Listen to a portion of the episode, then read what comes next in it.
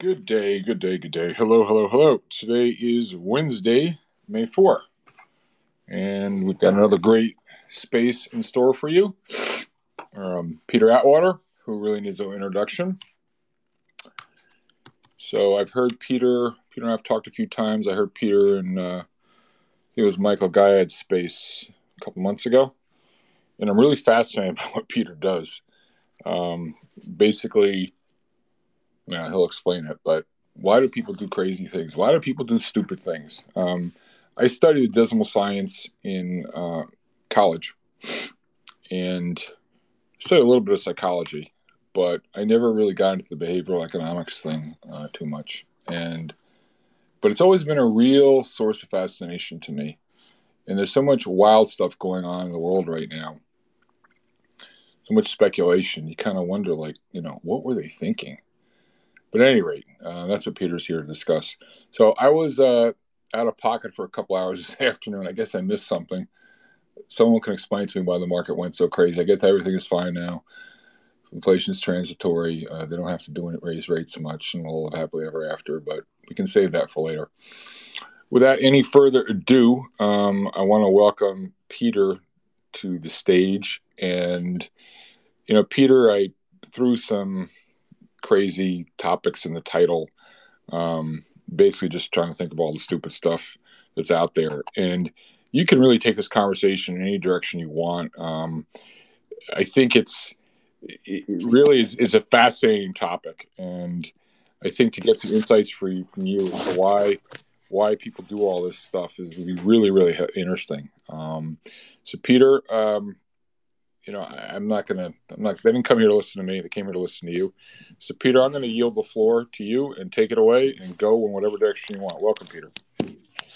Uh, thanks, George. Uh, delighted to be here. And, uh, you know, this, this is a fascinating time as somebody who spends his day looking at the connection between how people feel and what they would do. And, you know, I, I think if I could work um, forward from uh, 15 months ago, I, I think that starting point is so critical to what's happening today because two things happened last win, you know, late last winter that I think remain underappreciated. Um, they got a lot of attention, but they the context didn't get didn't get captured by by folks. And and the first obviously is what happened with with meme stocks and um, you know the just the piling into weekly call options that we saw, and and those are things that as somebody who spends his day looking at behavior, those were things that only happen at extremes in sentiment. When you feel invincible, you you buy the most abstract, outrageous things that have a time horizon of infinity and you pay the most for them and you buy them in the wildest most leveraged format that you can find. And so so we saw on the equity side people doing just that. And and simultaneously we saw bond yields become the most negative they had been in global history. So we had the simultaneous peaking of stocks and bonds that you know modern portfolio theory suggests should never happen coincidentally. And and i think what we've seen and are and continue to see you know today notwithstanding is a very clear logical retreat from abstraction that people want things that are more and more real. And we, you know, it got labeled lots of different things last year, you know, that stay at home stocks and all this other crap. But, but what we really saw was the natural unwinding of a bubble. It, and bubbles unwind in a LIFO basis. The, the wildest things, the last of the party, leave first. And what's so significant to me about 2022 is we're now seeing sentiment begin to evaporate in the in the big tech, the the realest of real technology companies. And the analogy I would use is the the too big to fail banks. We're seeing the same thing now in in technology. The too big to fail big tech firms are are you know coming under attention. And I'll I'll pause there, George. So what just what I find extraordinary about the environment we've been in, the, in, the, in the last few years, as opposed to past cycles, where you'd have more localized bubbles, speculation. I think back to 2000, NASDAQ 5000. It was dot com bubble. The technology sector was the apple of everyone's eye, and it disintermediated the entire rest of the economy. It was tech, all tech, nothing but tech. And there was a narrative. You know, essentially, what happened is the central banks printed a ton of money in the run up to Y2K. Everyone was afraid that when the clock struck 12, like, you know, it'd be game over. And it wasn't game over. And then when January 1st, 2000 came and went, they gradually took the money away and the whole thing collapsed. This time, though, you know the phrase, Peter, they call it the everything bubble. Everything's been inflated, meaning they overcooked it. They put in too much fiscal stimulus, too much monetary stimulus.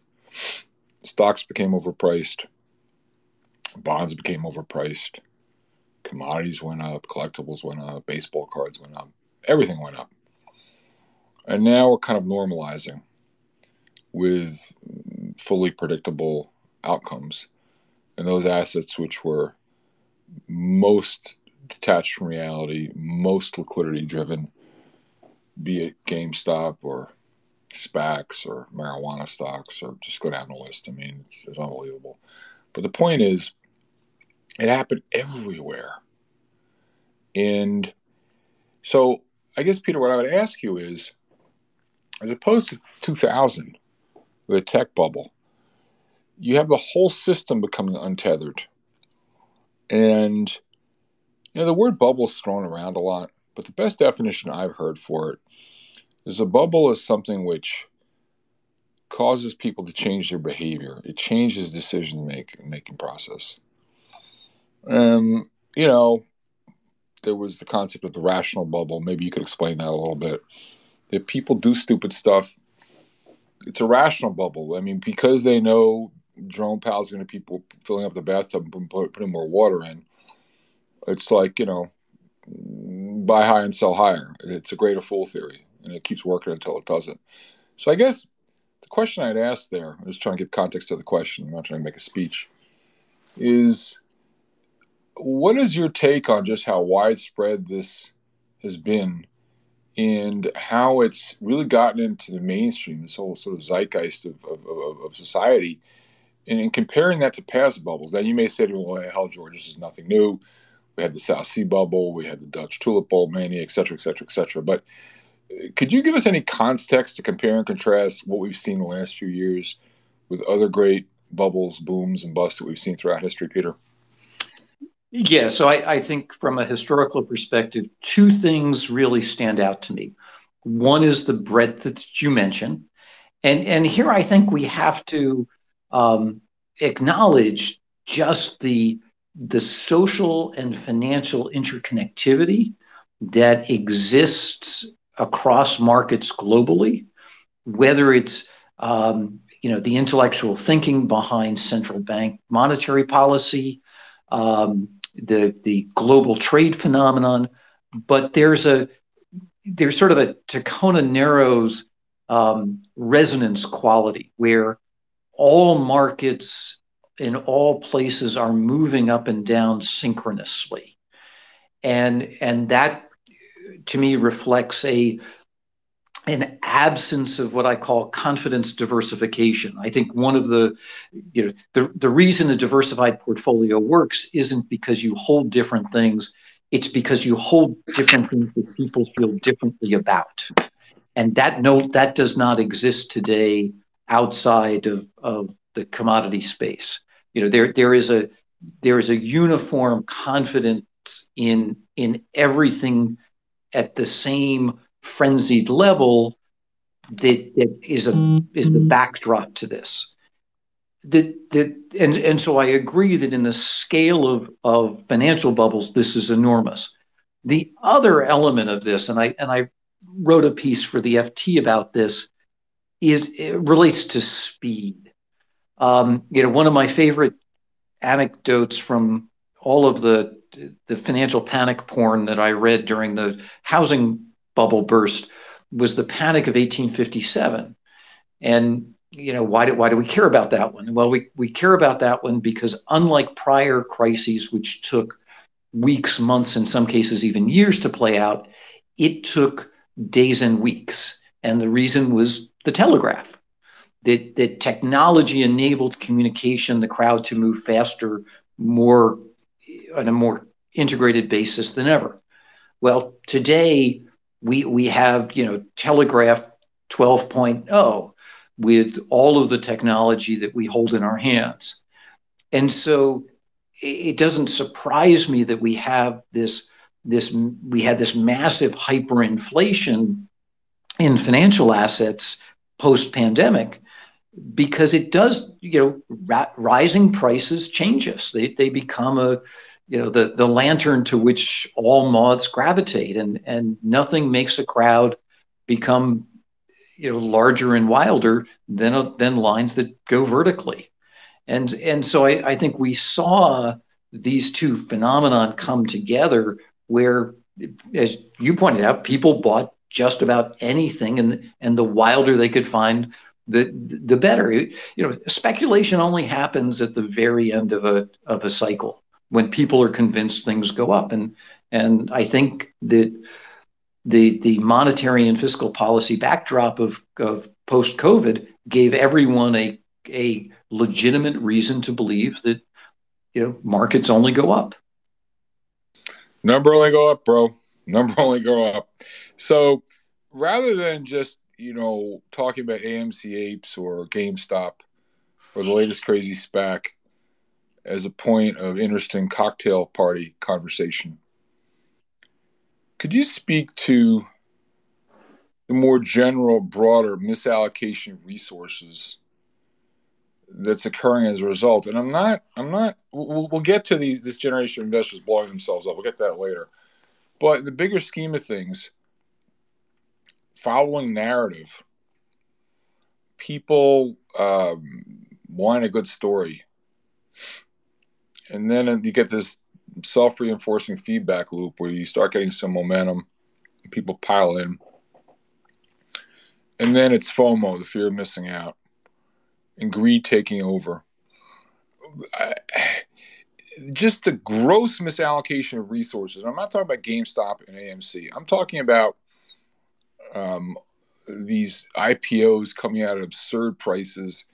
There's a paper from cal I'll, I'll post it but my friends at Kailash Concepts, Matt Malgari and others, they is a couple. There's some really really good work. You should follow them. Everyone that's not on here at Kailash is their um, Twitter feed, and they show historically what happens when you're paying 20 times sales for for a company, and it's just mind boggling. On a 10 year view, the company now does have a chance of underperforming. On a 10 year view, it has a 55% chance of being delisted. You heard me right, delisted. And so people chasing all these crazy stories, and, and you know, it's one IPO after another. Um, and a few billion here, a few billion there, it adds up, becomes real money. So uh, putting, putting, leaving less the behavioral piece out of it, more just the economic side of it.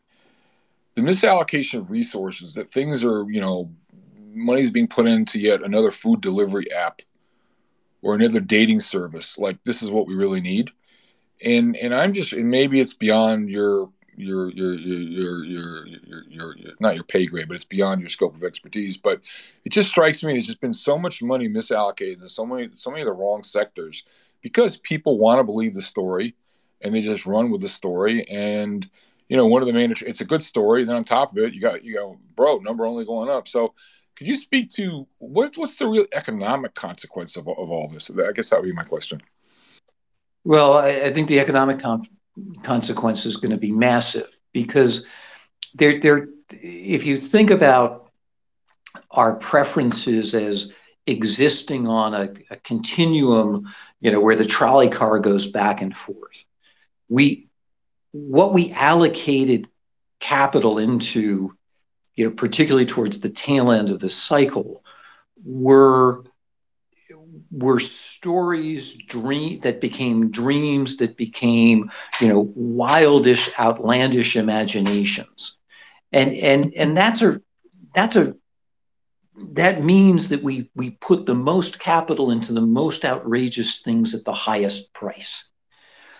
And and when when the trolley car starts to go back the other way what we want is things that are very real, that are tangible, that have, you know, forget cash flows, you know, that have cash, that have, you know, at, at the at the complete other end of the spectrum, you know, you you see people stuffing physical cash in a mattress under their bed.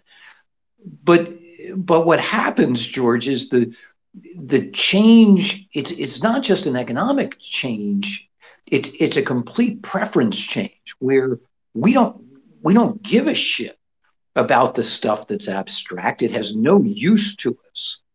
And so I, I think we underappreciate the, the magnitude of the wasteland of ideas that, you know, folks in the future are going to chuckle enormously that we believe this stuff. But there, there was staggering amounts of capital being committed to it that will go worthless at the bottom because it, it's not what we what we want when we don't have confidence. It, it doesn't have any any real use to us. Right. So let's go on the way back machine. I think many of the people in the room, maybe not everyone, are old enough to remember the dot com era. And everyone got sucked into it, most everyone. Whether it's pet doc, pets.com or Beanie Babies or MySpace or AOL, just go down the list. It's all the same. Fiber optic companies, Global Crossing, et cetera, et cetera.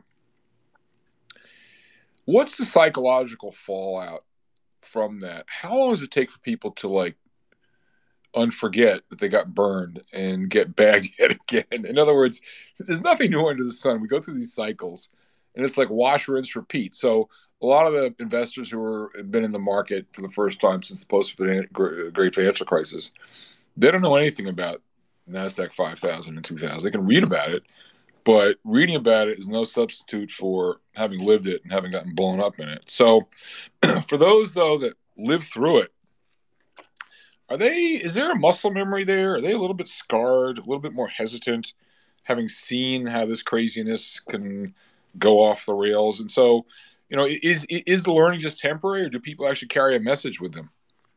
No, I mean, if you if you look at generational investing, I, I mean, I, I, think that those that got burned in, in the in the dot com bubble are the the universe of folks who have you know fully embraced index funds and even more importantly in this context target funds and and, and who have who have you know stopped trying to to time and care about the market and are and are relying on you know historical correlations to hold. And and and i think that the the comeuppance that's that's i think at, at hand is the fact that many of them are are likely to be burned both in equities and and in fixed income in, in the unwinding of this um, and so they, are going to find themselves un, unprotected again and, and i think there they're going to be there's going to be a, a just a, a, generational level of, of outright disgust and anger. And I, I think one of the things that will distinguish the lows in this crisis is the hostility that is aimed at um, financial intermediaries and corporations, um, where where you know shareholder maximizing shareholder value um, becomes a ground for uh, condemnation. and, and and you know you you could even see a question of what what is the the reason to own stocks at all? That that you know stock ownership has no utility value at the bottom of a crisis like this because people are so pissed. 100% i read a book and maybe i'm going off the real rails here but are you familiar with a book written uh, a few years ago it was 2004 by by Ralph Keyes, The Post Truth Era: Dishonesty and Deception in Contemporary Life. Are you familiar with this book? I, am familiar with it. I didn't. I've not read it, but I'm familiar. Okay. okay. Well, let's just speak to the more general concept now, rather than the particulars of the book. This idea of the post-truth society, where I think it's generally people that study this talk about how dishonesty and deception and stretching the truth has become more of an accepted way of life, not for everyone in this room, but for too many people, unfortunately. And I can't think of any place where you see more of this than on the street. And the truth will be what the narrative tellers, the storytellers make it out to be. And as long as you know the wine is flowing, the liquidity is flowing, and bro, everything's going up, but we're all good. Like, you know, what are you hassling me for about these details? And so the the blurring between truth and half truth or bold faced lie. You know, people you speak about time preference. It's one thing if you and I are analyze a company that's got a you know it's a short duration asset, it's on ten times earnings, got a four percent dividend yield. But when you get into storytelling, and you look at like the ARK portfolio, I don't want to make this about Cathie. You mean, might know my views on Cathie are well known. And you make up stuff. You literally make up stuff. You know, five years from now, be like the Jetsons will all be flying around in, in flying cars and God knows whatever. And you know, if you drink enough or smoke enough weed, you, you know, you can believe, or you have enough, liquidity flow, you can believe anything. And so then the burden of proof falls on the naysayers it's like, what do you mean it's not true? Look, stock's going up. You obviously don't get it. So, could you speak a bit? And you started to touch on this earlier about the extension of time frame, the, the the change in time preference. And you know, if we're just going to kick everything down the road, whether it's the Federal Reserve or it's Cathie Wood, I mean, you know, where stocks go down. Well, now they're going to make twenty percent a year, then thirty percent a year. Now they're really down. That's going to be fifty percent a year, and it's like people, and this gets into another problem, the ego. It's like you know, you don't have a loss until you until I sell it. Yeah, right. Okay. And people don't want to admit that they're wrong. And if you crystallize or monetize the loss, that's kind of a slap in the face. So people getting bagged, you got bag holders, and Kathy just pumping it. And and you know, and, and people just being in denial and holding on. And so in particular, you have this incredible phenomenon where you know, the stock's down 50, ARK's down 50% this year. I think it's around 50 or thereabouts. It's down 60 or 70% from its peak. And yet, she's had money net flow in. And so, maybe talk a little bit about time preference and denial, which is not the name as the joke goes, denial is not the name of a river in Egypt, and how this is just not healthy. This is very corrosive. So there's a whole bunch of questions there. Have at it. All right. So time preference. It's more than time preference. Um, the, the term I use is horizon preference. And, and it's a simple thought, which is when we feel intensely vulnerable, it's all about me here now. That the, you know, when the bear is about to attack us, there, there's no nothing we care about beyond the immediate moment, ourselves, and this specific location the other end of the spectrum is sort of us everywhere forever. And you, you can think about that in terms of our interest in space and very futuristic technology and all of these wild, outlandish dreams. And, and it ties to our embrace of abstraction. So at one end of the spectrum, we have these unlimited um, horizons that are abstract. And then the other one, we have, you know, me here now and things that are tangible, real, you know, I, I got to hold it to know it's it's it's it exists, and, and I and I think it's been fascinating. Um, you know, this has been a cycle where you know you've had you know, charismatic, dominant, uh, determined figures um, who have been selling things that are at the very far reaches of the horizon. And and you know what what is so interesting, and I, have been very honest. This is this has been a golden age, a, a, an era of illusion, where you know you have people promising these these amazing magic acts, and and and you've seen as the as the the various magicians you know, promise the two-headed lady, then she's got three, then six, then 12. And, you know, I, I was saying the last month, you know, she's got about 65 heads. But the the wildness, the wildness that has to be on offer has just continued to get ramped up in order to sustain the, the frenzied crowd. And, and one of the things about these kinds of eras you go back to the 1960s, is you have this, this fascinating coincidence of magical thinking and conspiracy theories, cultish leaders, you know, the, this, this environment where we throw out you know, truth and science and accept astrology in its place. And, and I think we, we've seen a lot of financial astrology in, the, in this you know post banking crisis era. And folks who are you know unbelievably willing to to sell it like you know like Jeane Dixon you know did years ago. I mean this is the the hype that has been promoted and accepted and tolerated has been extraordinary. And i'd offer george i'm i'm not sure there's been a time in history that being a cultish figure has ever been more profitable.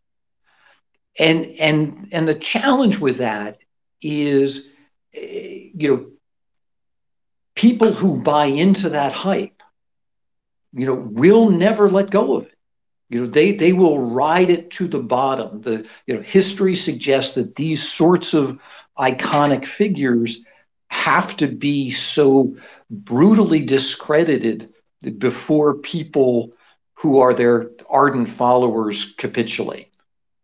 So, Peter, it's I don't want to make light of it, but you know, I, I, as people know, I'm a little bit outspoken, and I have at times, and actually, I'm halfway serious about this. Likened um, some of these characters to, you know, Reverend Jim Jones from uh, Jonestown Three Aces is here. He can talk about Guyana. And following their leader, and just there's like nothing you can do to dissuade them from their belief, and they'll they'll they'll go to their death in pursuit of that belief.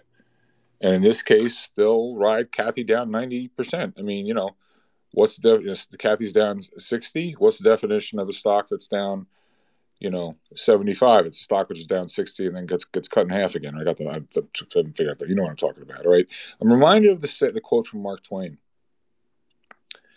It's easier to fool people than to convince them that they have been fooled. And so we've all had the interesting experience, I would say, in my case, unfortunate experience of going into an AMC ape room. Peter, have you been in an AMC ape room? I, I have steered clear. I, I watch things from afar. You're a smart man. So I went into one of these rooms and I think Marc Cohodes was in there. And Marc's a serious guy and he knows how to read income statements and balance sheets. And he went in there just trying to like teach them a little bit. And they're all convinced that there's a big squeeze going on in AMC and all this nonsense. Yeah, there was a squeeze a year ago, but it's a cold stock now. You can borrow all you want, I think, and there's no squeeze. But these people like went down this road, and it's unbelievable the stories that they tell them. This this sort of self-reinforcing, you know, circular um, firing squad, and there's like nothing you can do, nothing you can do to dissuade them from what they believe. And so, maybe could you speak to Peter? The identity of people like that. I mean, it's one thing for you or I or any of the, I would say more normal people in this room, I don't know, that I want to stick my chest out too much and say I'm normal, but it's one thing for, you know, people who are in okay place in society who are not marginalized, they've got a job, you know, they, they feel they're in the in the flow in the mainstream. It's one it's one thing for one of those folks to buy crazy stock on a tip from a friend. But it's a whole nother thing when you get into this sort of counterculture type thing where I mean like they live in another world. And so you were talking about people outside the mainstream. So could you talk a little bit about when someone becomes detached and becomes desperate, like how does you talk about you talk more about like horizon preference? Like they just need to be, to be operating in a totally different orbit. Could you speak to that a little bit? Yeah. So so again, when we feel intensely vulnerable, we have five natural reactions. Two of them get a lot of prominence already. We we think of them as fight or flight. And you know, those those are the, the ones that get top billing. But there, there are three others. One is we freeze, and you and you see that often in in you know battle and environments like that where people are just cognitively overwhelmed. The the other two, though, I think are really important here, and and recognize that sometimes we combine them. The the fourth one is follow, where we will, if we don't have certainty and control in our lives, we will gladly follow the person who suggests that they have their act together and moreover they have our back that that they feel our pain and they will do something to ensure that we regain our confidence again. And and you know sadly you know that's that is that environment is a a feeding ground for predators. You know anybody who's been involved in a in a in a a you know a troubled relationship um, you know you, you it, these often are formed in these moments of extremely low confidence where people without any certainty and control are are just happy to follow somebody in the belief that they they can help them. I mean we we we will gladly get in the car standing in the pouring rain when somebody offers us a ride. And that's that's that phenomenon. And i think we've seen a lot of that. We you know in in so many different dimensions in the last decade and then the other the fifth one is you know they're five f's you know freeze follow you know fight fight flees follow and the last one is fuck it. Um, where we just say the hell with it all you know I, i'm out. And, and here it's it's a it's an interesting behavior because we will take pleasure in inflicting pain on others on our way out. That that if we can stick it to the man, great. And and so I think you know certainly post COVID, we've seen a in a an environment of you know follow and fuck it uh, in, in, in an intense way, and, and the you know when you think about who the, the personalities that have been leading the charge you know again determination domination uh, char- charisma they're they're very compelling to a crowd that you know wants to you know disrupt what exists and are you know folks are happy to to follow them you know into battle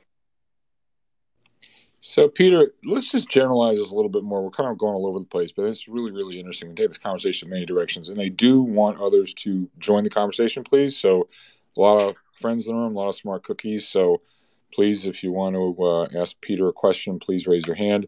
Just to reset the room, we've got Peter Atwater, um, one of the leading experts in behavioral economics. He's at William and Mary. Um, really, really fascinating stuff. And, and Peter, um, just aside, if, aside from your Twitter feed, if people want to follow you, um, uh, are there are there is there are there papers or books or anything, or or or if you don't want to draw attention to yourself, if people just want to learn more about behavioral economics, are there any resources or anything that people or, or seminal books that, if not written by yourself, others that you would recommend for people to read up on? Yeah, so I I you know I do write stuff you know that, that I post to LinkedIn. Um, I do some work with corporations and institutional investors. Um, as, you might imagine, um, a lot of what I think is not well suited to a retail investor. I I tend to be highly contrarian, and I hate to see people spend money on things that they'll they'll never use. But I, you know, I, I, I, do a fair amount of consulting. Um, things I think people should read. Um, I, I think anything that that Bob Prechter has written in the world of socioeconomics, I think is really valuable. I'm not an Elliottician, which is, I think, how many people may be familiar with Bob. Um, so I, I don't necessarily follow all the wave stuff, but I think thematically, there's some interesting things in the, the world of socioeconomics that help to tie together what we see you know in the financial markets and culture in politics in society more broadly um, another and, and then a book that i want to give a shout out to because i think it's really important today is a book by Eldar Shafir and um, Sendhil Mullainathan called Scarcity. And, and I just think that that book, it's a very quick read, helps to tie together a lot of the, the cognitive aspects of stress and you know when we don't have certainty and control. Um, and, and I'm going to give an early pitch for a book that I am about two thirds of the way through that um, will be coming out at some point next year um, called The Deciding Factor, where I'm going to lay out all of these thoughts um, in a way that I hope is, is cogent and coherent, um, tying together you know, the psychology, the, the cognitive process, and, and, and how we how we ebb and flow in terms of our feelings of certainty and control and the impact that those have on on so much in our lives. It's terrific, Peter. Thanks for that. Uh, just again, we've got Peter Atwater. Um, this we're talking about why people do crazy things. Uh, I just no space would be complete without my once again pointing out, reminding everyone that uh, you know we're doing these spaces, bringing to you first-rate thinkers, thought leaders like Peter. We're all doing this pro bono, gratis. No one's making any money from this. We're here teaching each other, learning. Uh, learn from each other. We have a real sense of community here, and you know we do this for nothing. I've asked folks to try to pay forward. We've dedicated the efforts of this room to uh, World Central Kitchen, which is doing God's work and providing, I think now 300,000 meals a day to refugees in the Ukraine. And so, if you find these values to be of use, of utility, please give generously to World Central Kitchen. Uh, the donor form is in my Twitter feed. I'll retweet it out. We're really a, building a tremendous amount of momentum. We had only $63,000 uh, in the till a few days ago because of a generous $50,000 leadership gift, a matching gift. Uh, I think we're over 125,000 right now, and um, you know, so we're, we're well on our way to reach our goal of 200,000. We're doing something which really hasn't been done on Twitter before. It's really an experiment, and I'm really thrilled by how it's working out. So not only are we learning on and helping each other, we're doing a good thing. We're, we're helping people in need, and I, I can't say it enough. So please, please, please give generously. So Peter, um, coming back to people not wanting to admit that they're wrong, let's get away from. I mean, so the AMC Apes guys basically in GameStop, they're going to take it all the way to. They're going to go all, all the way, as Chris Berman would say in the ESPN Sports Center. But in terms of cognitive dissonance and people being honest with themselves, you could just speak more generally to the market. The idea that, okay, even if let's say one's bearish looking out the next few years, which I am, and I can go on into all the reasons why that regardless of one's view, this is not going to die that quickly. It's like the dream lives on. You had this Pavlovian conditioning by dint of QE and the most reckless, expansive monetary policy in history, where you know it gave rise to FOMO and TINA and BTFD and so on and so forth. And so we've been conditioned to just buy every dip and so it's not going to. So the dream's not going to die. The dream lives on. You got to believe. It's like Tug McGraw, the 69 Mets. And so I take a look at some of these stocks. You know, like Amazon just had horrendous numbers last week. Um, and you can just go down the list. And they were coming from such extreme, obscene levels of overvaluation. And also, people, if you know any uh, rudimentary finance, they really were benefiting most from the relentless decline in interest rates.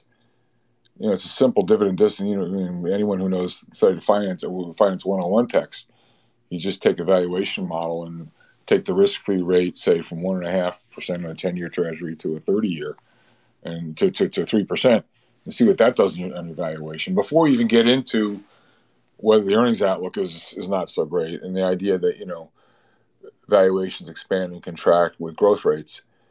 It was all again. I started to make a speech and a question, but I want to give it the proper context. So I look at the market, and I'm like, "Damn it, let's just be done with it. Let's just you know take the S and P down, let rates go up, let the Fed do this, that, whatever, and let's move on."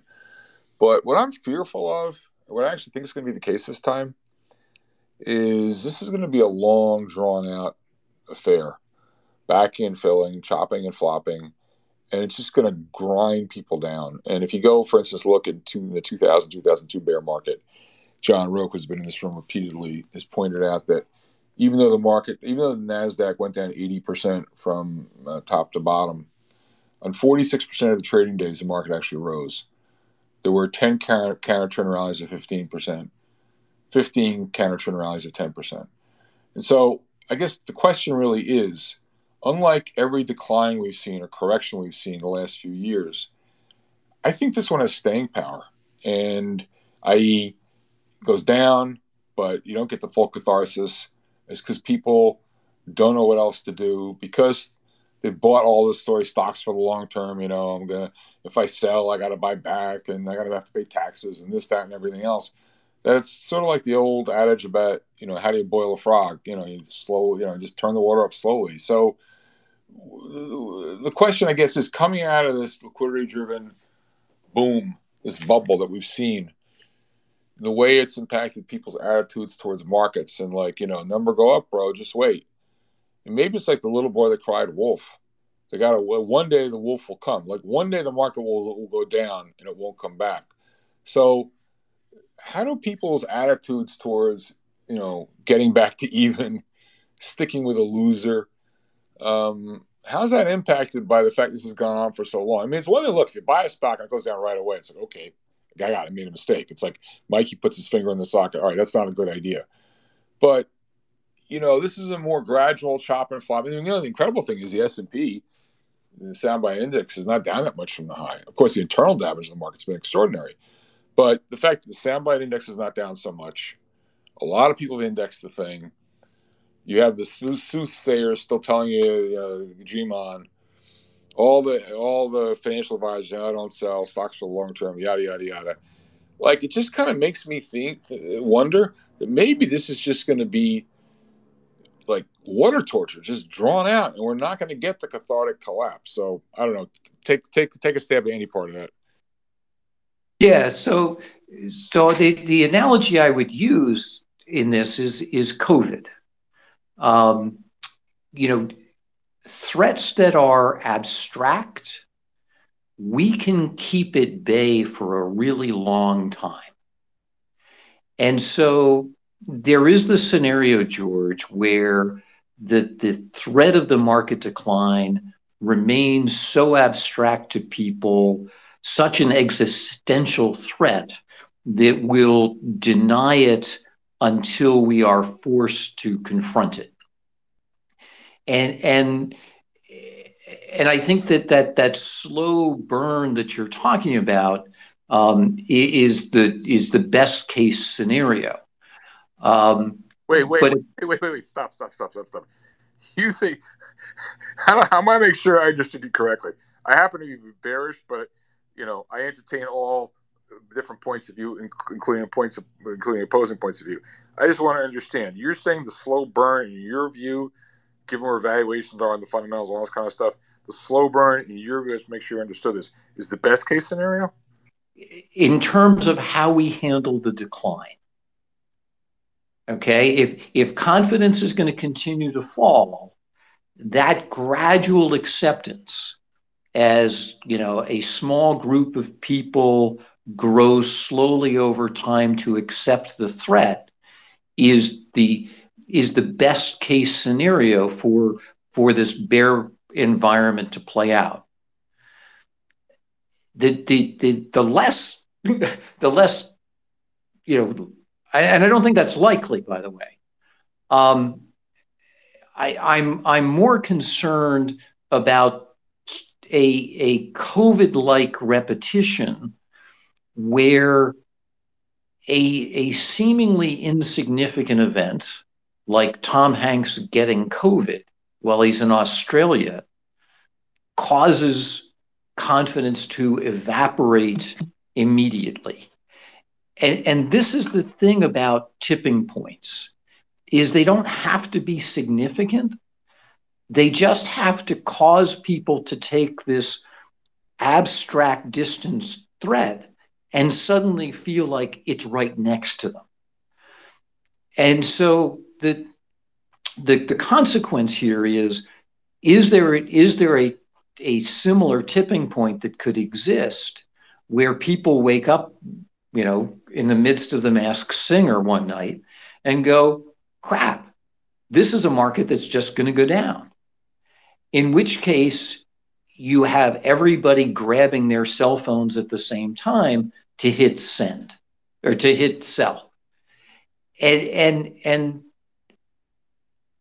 you know, I, I think that the the the ex the, the unwillingness to accept this as being a possibility, you know, to your point about people continuing to, to pour money into things that are 75% of their way down cautions that there's been no meaningful capitulation yet.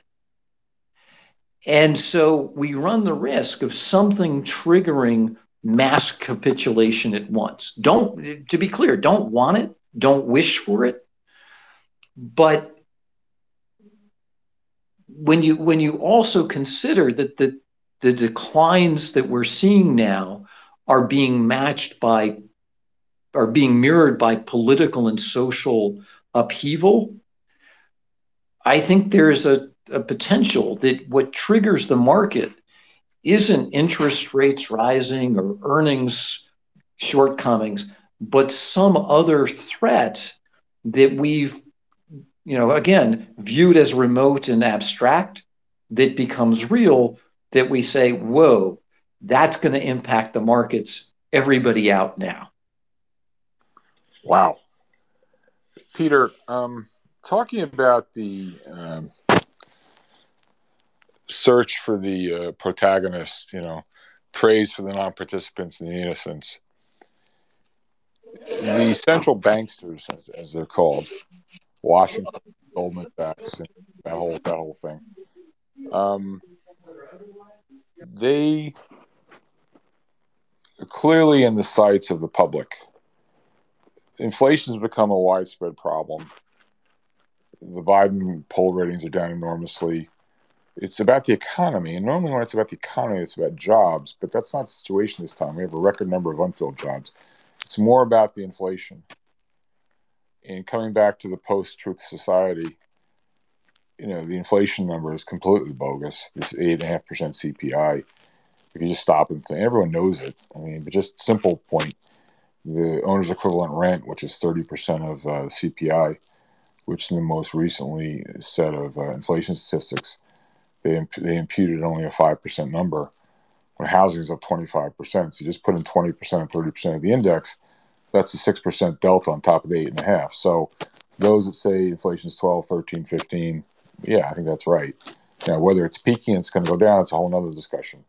But people know that that the government, the Fed, the authorities, the establishment, Goldman Sachs, like they're not being told the truth. And you go on CNBC, and you know it is laughable now. You look at someone like Jim Cramer. There's a guy. He's a great follower for anyone in the room. But Peter, I don't know if you follow this guy. There's some guy called Inverse Cramer at Inverse Cramer It's hysterical. Can't make this stuff up. And what they do every day, the guy tweets out what Cramer's recommendations are and says you should do the opposite. And actually, the performance is pretty good if you did that. But how does someone like, how does CNBC, not to pick on Cramer, there are others, but how, I mean, it is so outrageous. I mean, I, I want to like shoot myself in the head when I listen to this drivel. You know, the stuff is just imploding and yet the band plays on. It's like it's like it's it's like the guy who gets keep, keep getting rejected by one girl after another, and he just keeps going, undeterred. Like and, and how it and maybe CNBC's ratings are collapsing. I don't know. Maybe we have a lot of smart people in this room. They can come up and talk about it. But like, why do people? Is it just people want to believe? They want to be told a good story. They want to have their their, their, their losing position uh, told it's okay, you know, have have have have have their scorecard blessed. Like, how is it that some of uh, actually I'm going to pick on Cramer. He deserves it. Okay, how is it someone like Jim Cramer still commands such an audience, given how disastrously the wrong things have gone? Yeah, I'm not gonna I'm not gonna pick on Jim directly, but let me just you know one of the you, you said a few moments ago that the s&p really isn't down that much and, and I think one of the, the things that sustains financial television right now is that the, the broader mood of investors. I mean, you, you listen to what the private equity guys have been saying at Milken this week, and you know, uh, the, the, the universe of investor mood has remained reasonably high. And, and I think that, you know, individuals who are associated with the market, like like Cramer is, his his fate is tied to the markets. You know, remember at, at you know 20 within 24 hours of the low in 2009. That was when you know William and Mary grad Jon Stewart, um, you know, took Cramer up one side and down the other. And so I, I think, you know, again, if we see markets collapse, the the the favorability of, of many of the figures in finance will will go along with it because we'll look for scapegoats. That's that's what we do. And and this is this ties to one of the things you said, which is when we're making decisions where we have control but no certainty, which is the nature of financial decisions. When they don't go right, we have a choice to either blame ourselves or blame others. And we're not particularly um, authentic in blaming ourselves. So, given the choice, we will look to blame others. And, and that I think is a, is a potential risk ahead. But I, I want to tie one thing back to your point about inflation, because I do think that, that people in finance broadly underappreciate the plight of those at the bottom of the K-shaped recovery. I mean, as the, as the guy who coined that term, I wasn't talking about economics. I was talking about their level of, of, of confidence, the certainty and control that they felt in their lives. And, and I think we in the finance world underappreciate that there is a sea of people in the United States and more importantly, globally, who do not feel certainty and control in their lives today. And for whom, if conditions get worse, will naturally revolt. It, yeah, is that not the basis for the whole populist movement? And yeah, whether it's Boris Johnson or Le Pen or Trump or whatever, it's a universal problem right now. Isn't isn't that what the system's just not working for that people for those people? Isn't isn't that the case? Yeah, I mean, I mean, the the work that I've done on that topic is people voted for the extreme candidate, left and right, where they felt worst. So so this is this is an issue where if if you don't want extreme politics you've got to address the certainty and control of those at the bot that those at the bottom now feel um, and and many feel voiceless powerless and if we add food inflation to the mix um, you, you, you end up with a, a real problem. It's why why I think scarcity is such an important book for people to be reading now. Thanks for that, Peter. Okay, so uh, if you have a question for Peter, please raise your hand. I don't wish this to be a discussion with Peter and myself. We're going to go first to three aces, and then we're going to go to Alan Levinson. Three aces, my friend. Good to good to see you. What's up, Peter? What's up? Hey, hey guys. Hi, George. Um, hey, Peter. Um, I'll tell you what. You know, I've been practicing Buddhism for two decades, and also been in the markets for three decades. Um, and of all the just absolute geniuses that uh, George has on the spaces, um, I, I I'm going to say that you're the most accurate of all of them. I mean, your work is the only thing that explains what's happening now. You know, with Cathie, with Tesla, with Bitcoin, MicroStrategies, even the market. Just look at the market today. You know, we could line up 15 of the smartest minds on, on the planet who are regularly on these spaces. And there is quantitative data after quantitative data after quantitative data that supports that this this is absolutely absurd in every way imaginable. And it just keeps happening, you know? So I want to say thank you for that because you've taught me a lot. Um, and the last space that you were on here with George, um, what the, the message that I got clearly was the higher the confidence, the greater the abstractions. So here's my question. I got a question, George. Uh, my question is this: is that I put a chart in the nest there, and this is a very well known, you know, chart or a bunch of similar charts out there, to where people in the past have tried to place human psychology or emotion on various stages of a cycle, a boom and bust cycle. So if the higher the confidence, the greater the abstraction on the upside. What are the characteristics on the downside? Is there a, a you know I, I know that you you set the the the the the, the goalpost you know between you know confidence abstraction and me here now, but is there a similar sort of thing? Because what I like to look for is risk and identify change. So, what could we sort of see as you know warning signs or, or postmarks along the way um, of this sort of confidence abstraction game ending? Thank you very much in advance. Yeah, thank for your, kind words. Um, so, I, I think if we have a spectrum, it ranges from invincibility at one end to defeated at the other. So as we continue to decline in, in our feelings of confidence, what you should expect are intensifying messages around powerlessness and around un- uncertainty. So a, a, feeling that investors have that that they don't know what's next and that they the the markets are are moving around them in a way that that leaves them feeling um, powerless midstream.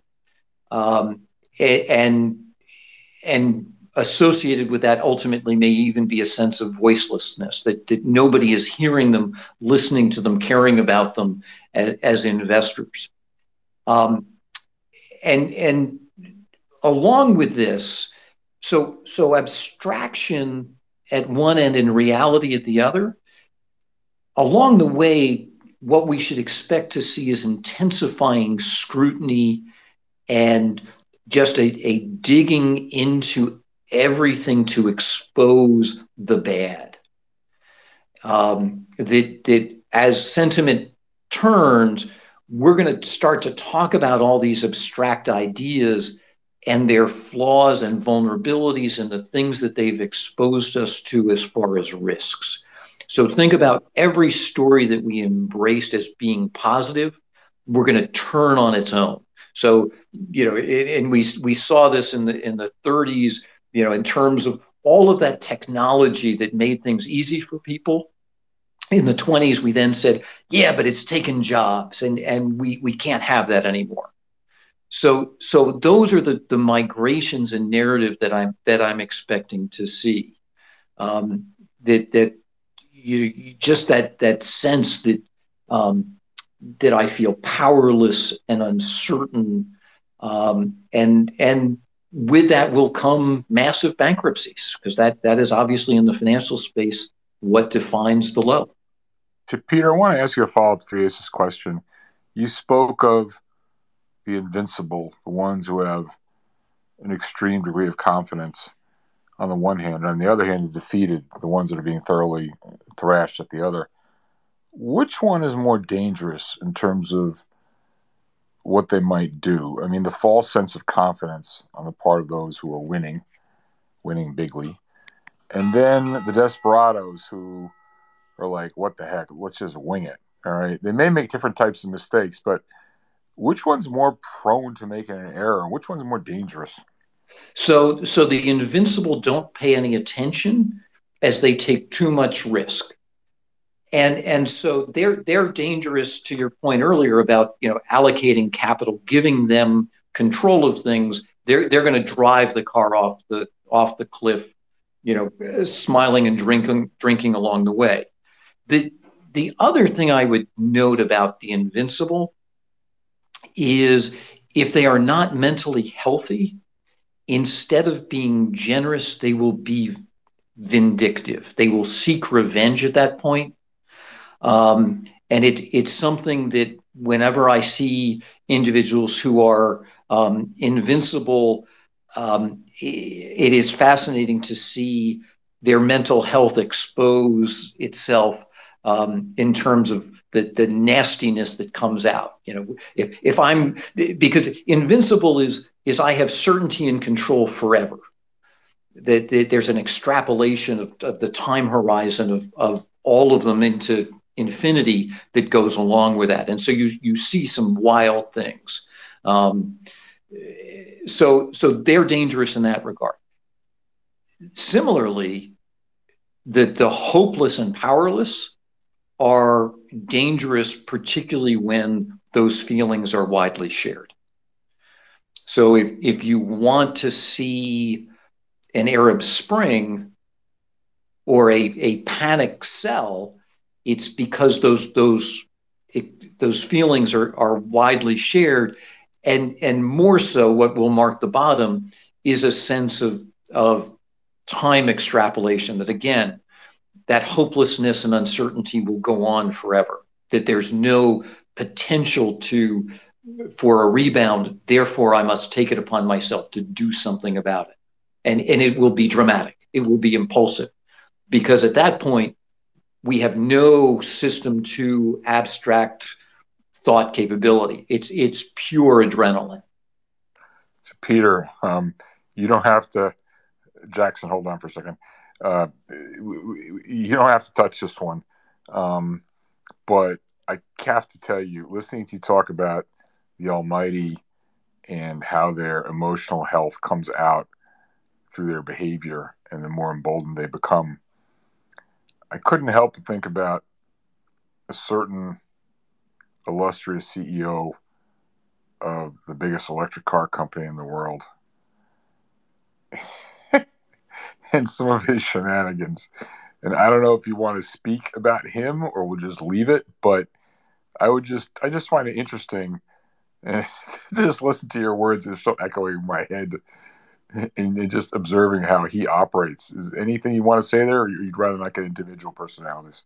So, so the thing I would say is for corporate leaders, you have an easy invincibility measure, you know, barometer, which is their stock price, um, or or the price of what's important to them. Um, I think one of the most unsettling um, calls that I provided to my clients, and it required lots of explanation, was the, the killing of Mr. Khashoggi, um, which I, I talked about in, in real time, but you can go back and look at the charts, marked an, a major peak in oil prices. And, and it was, you know, and, and I've looked at other similarly distasteful events involving other um, global political leaders. And, and it's, you know, if, if what matters to you is in abundance and you feel invincible and you're not a particularly nice person, you will do wild things. But you know, to your to your point, um, I would just say that for those who are, you know, how invincible is Elon Musk? Look at the stock price of Tesla. Look at his his net worth. Right. Okay, let's go to thank you for that, Peter. Let's go to Alan Levinson. Alan, good to see you, my friend. What's up? Hi, George. Hi, Peter. Um, first of all, thank you for your perspective on investor psychology. It's a topic that I have been delving into for a long time, and your perspective is very helpful. So, just going along those lines, I have followed and read Robert Prechter for many, many years. I remember a book called Where Are the Customers' Yachts? Um, and I remember handing out 100 copies of Extraordinary, Extraordinary Popular Delusions and the Madness of Crowds by Dr. Charles Mackay.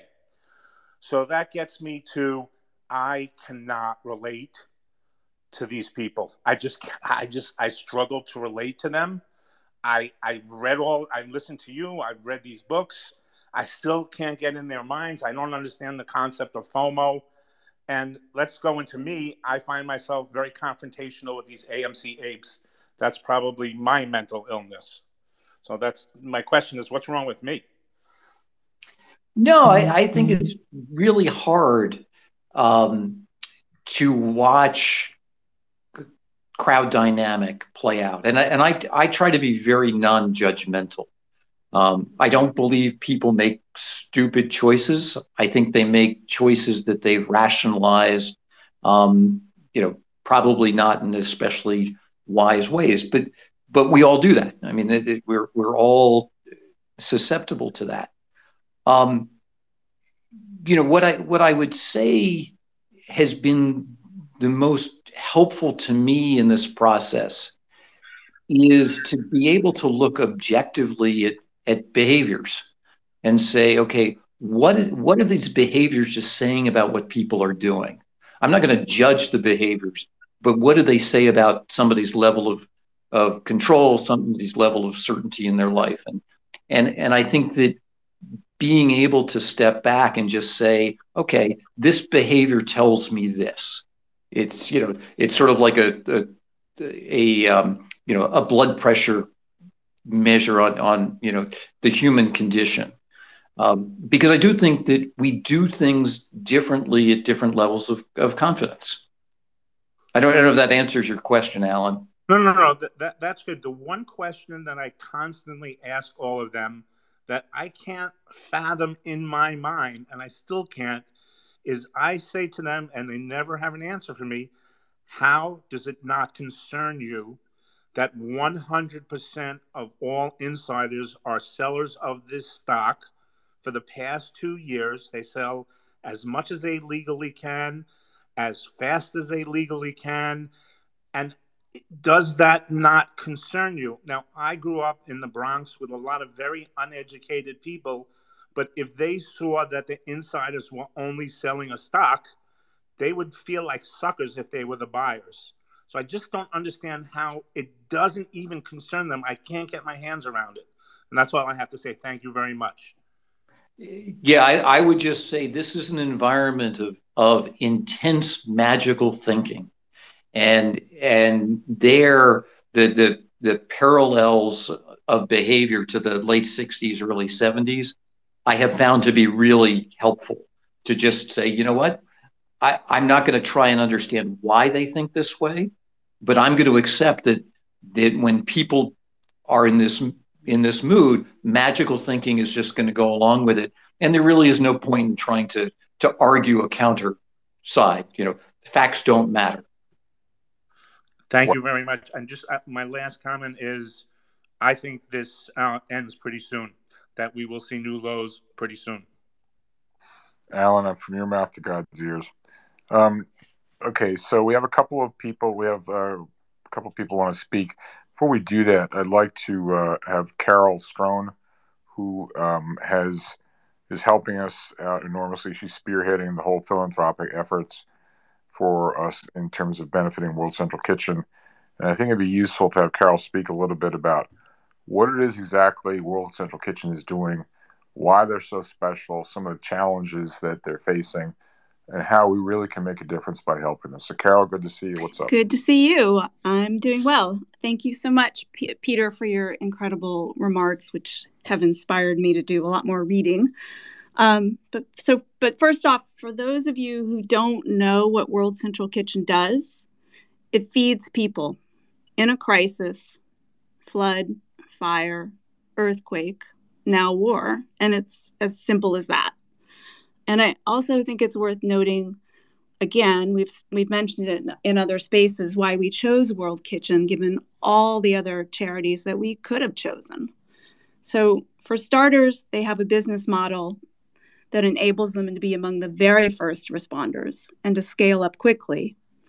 And what that means is going local from the start. You know, they partner with local chefs, farmers, truckers, warehouses to repurpose whatever they can on the ground and then they bring in whatever else is needed that they have to from the outside.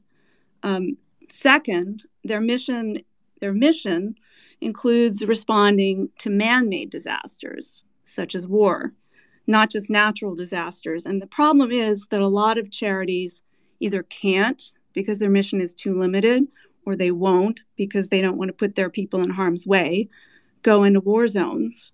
So the World Central Kitchens of the world, and they're not alone. There are many other organizations on the ground. Um, they're literally risking their lives, unarmed, untrained for war.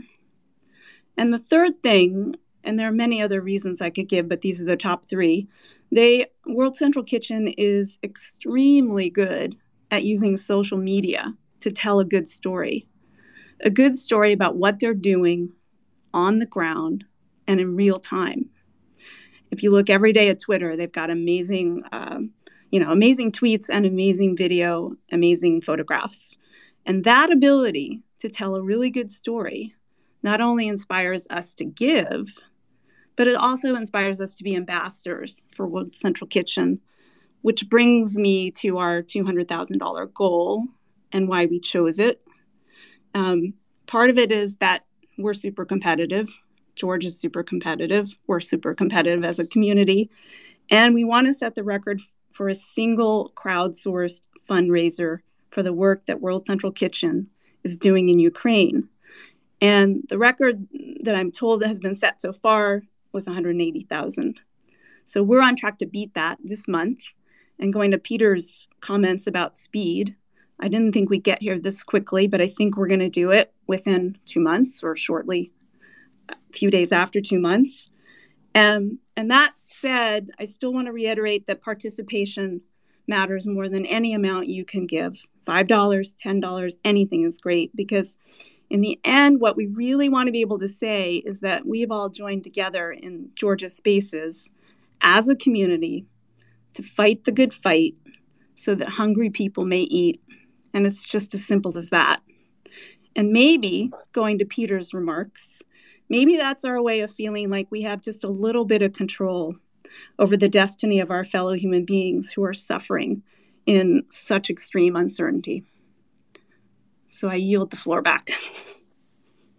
Thank you, Carol. Very, very well well said. And you know, Carol spearheaded our our effort here. If you have any questions, um, we have a link. I, I, did retweet it out. You can go to her Twitter feed or mine.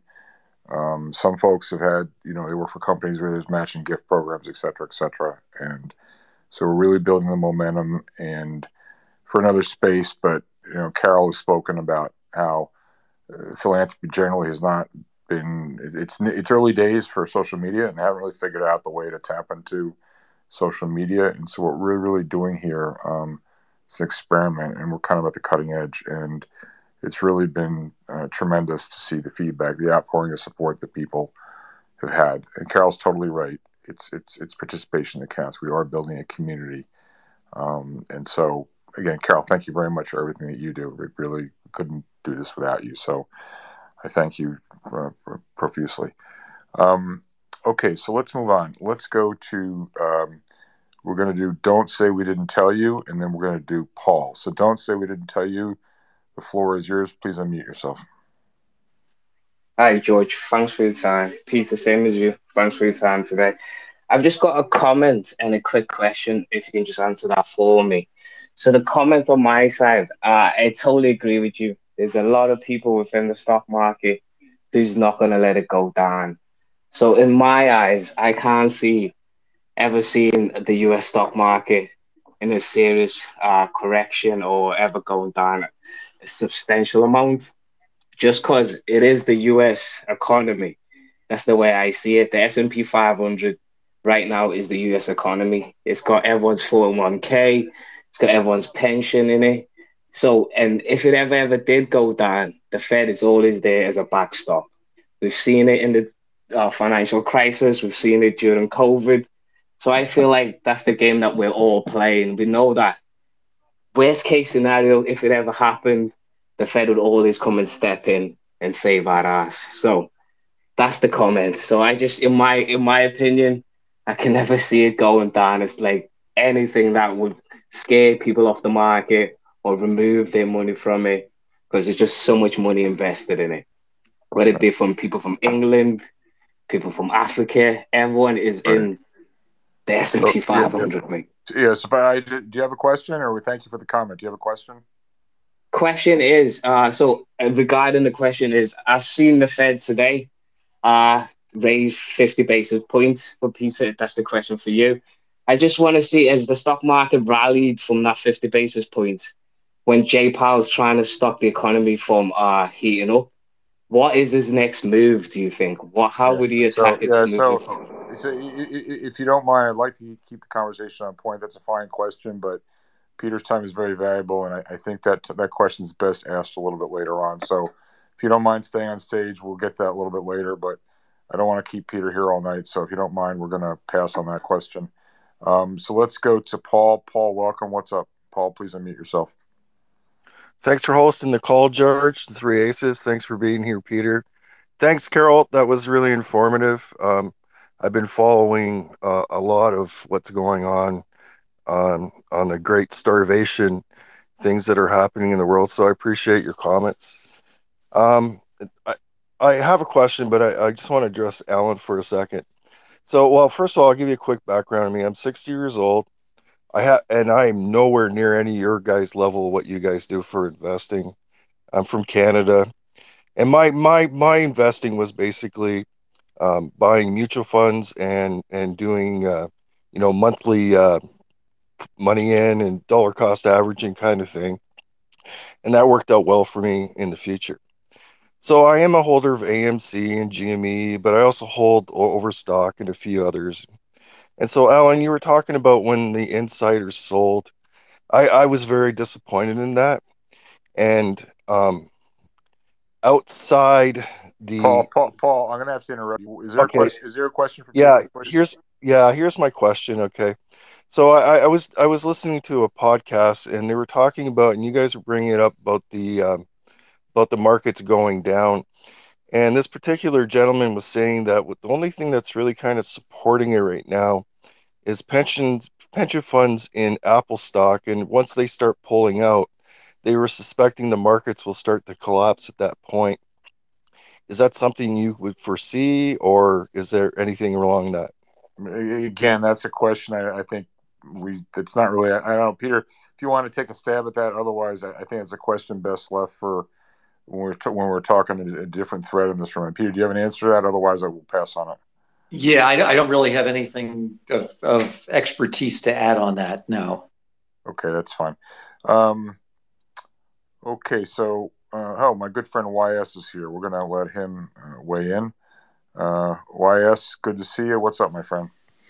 Hi, thank you for the spaces and thank you, Peter. I have a quick question. How do you think social media affects basically the coordination and possibly amplification of the dynamics that you're looking at? In other words, uh, does it make it more dramatic? Does it prolong it? Does it make it a completely different ballgame compared to, let's say, the year 2000? Um, just one quick comment afterwards. We do see people mostly posting their wins, encouraging each other. Um, almost like a school of fish, basically directing their own path forward, even if it's going in the wrong direction. Um, so this is my question. I'd love to hear your thoughts on it. Yeah, so I, a couple of things on social media. Um, there may not be a better technology for me here now thinking than things like Twitter. So recognize that social media and our use of it is a is a great reflection of of our mindset. Um, I think that related to that is the ability to connect people um, quickly, and, and I do think its potential impact and the speed at which markets move is underappreciated, um, and particularly the speed at which market moves then move right back into the real economy and affect real decision making. You know, when you start to think about commodity prices being being impacted by investors talking on Twitter, investing, you know, moving price. But you know, the the the thing that I think we also need to appreciate with with all social media is that it is also reflecting the balkanization that is happening more broadly. We are we are finding um, more like-minded cohorts, and we are tuning out those that don't think in the same way we do, don't agree with us the way they do, and so I think rather than looking at social media as a, a single platform, I think even something like Twitter we need to consider is a series of of very um, heavily walled echo chambers. Um, and and the consequences of that, I don't think we're we're fully um, appreciative of.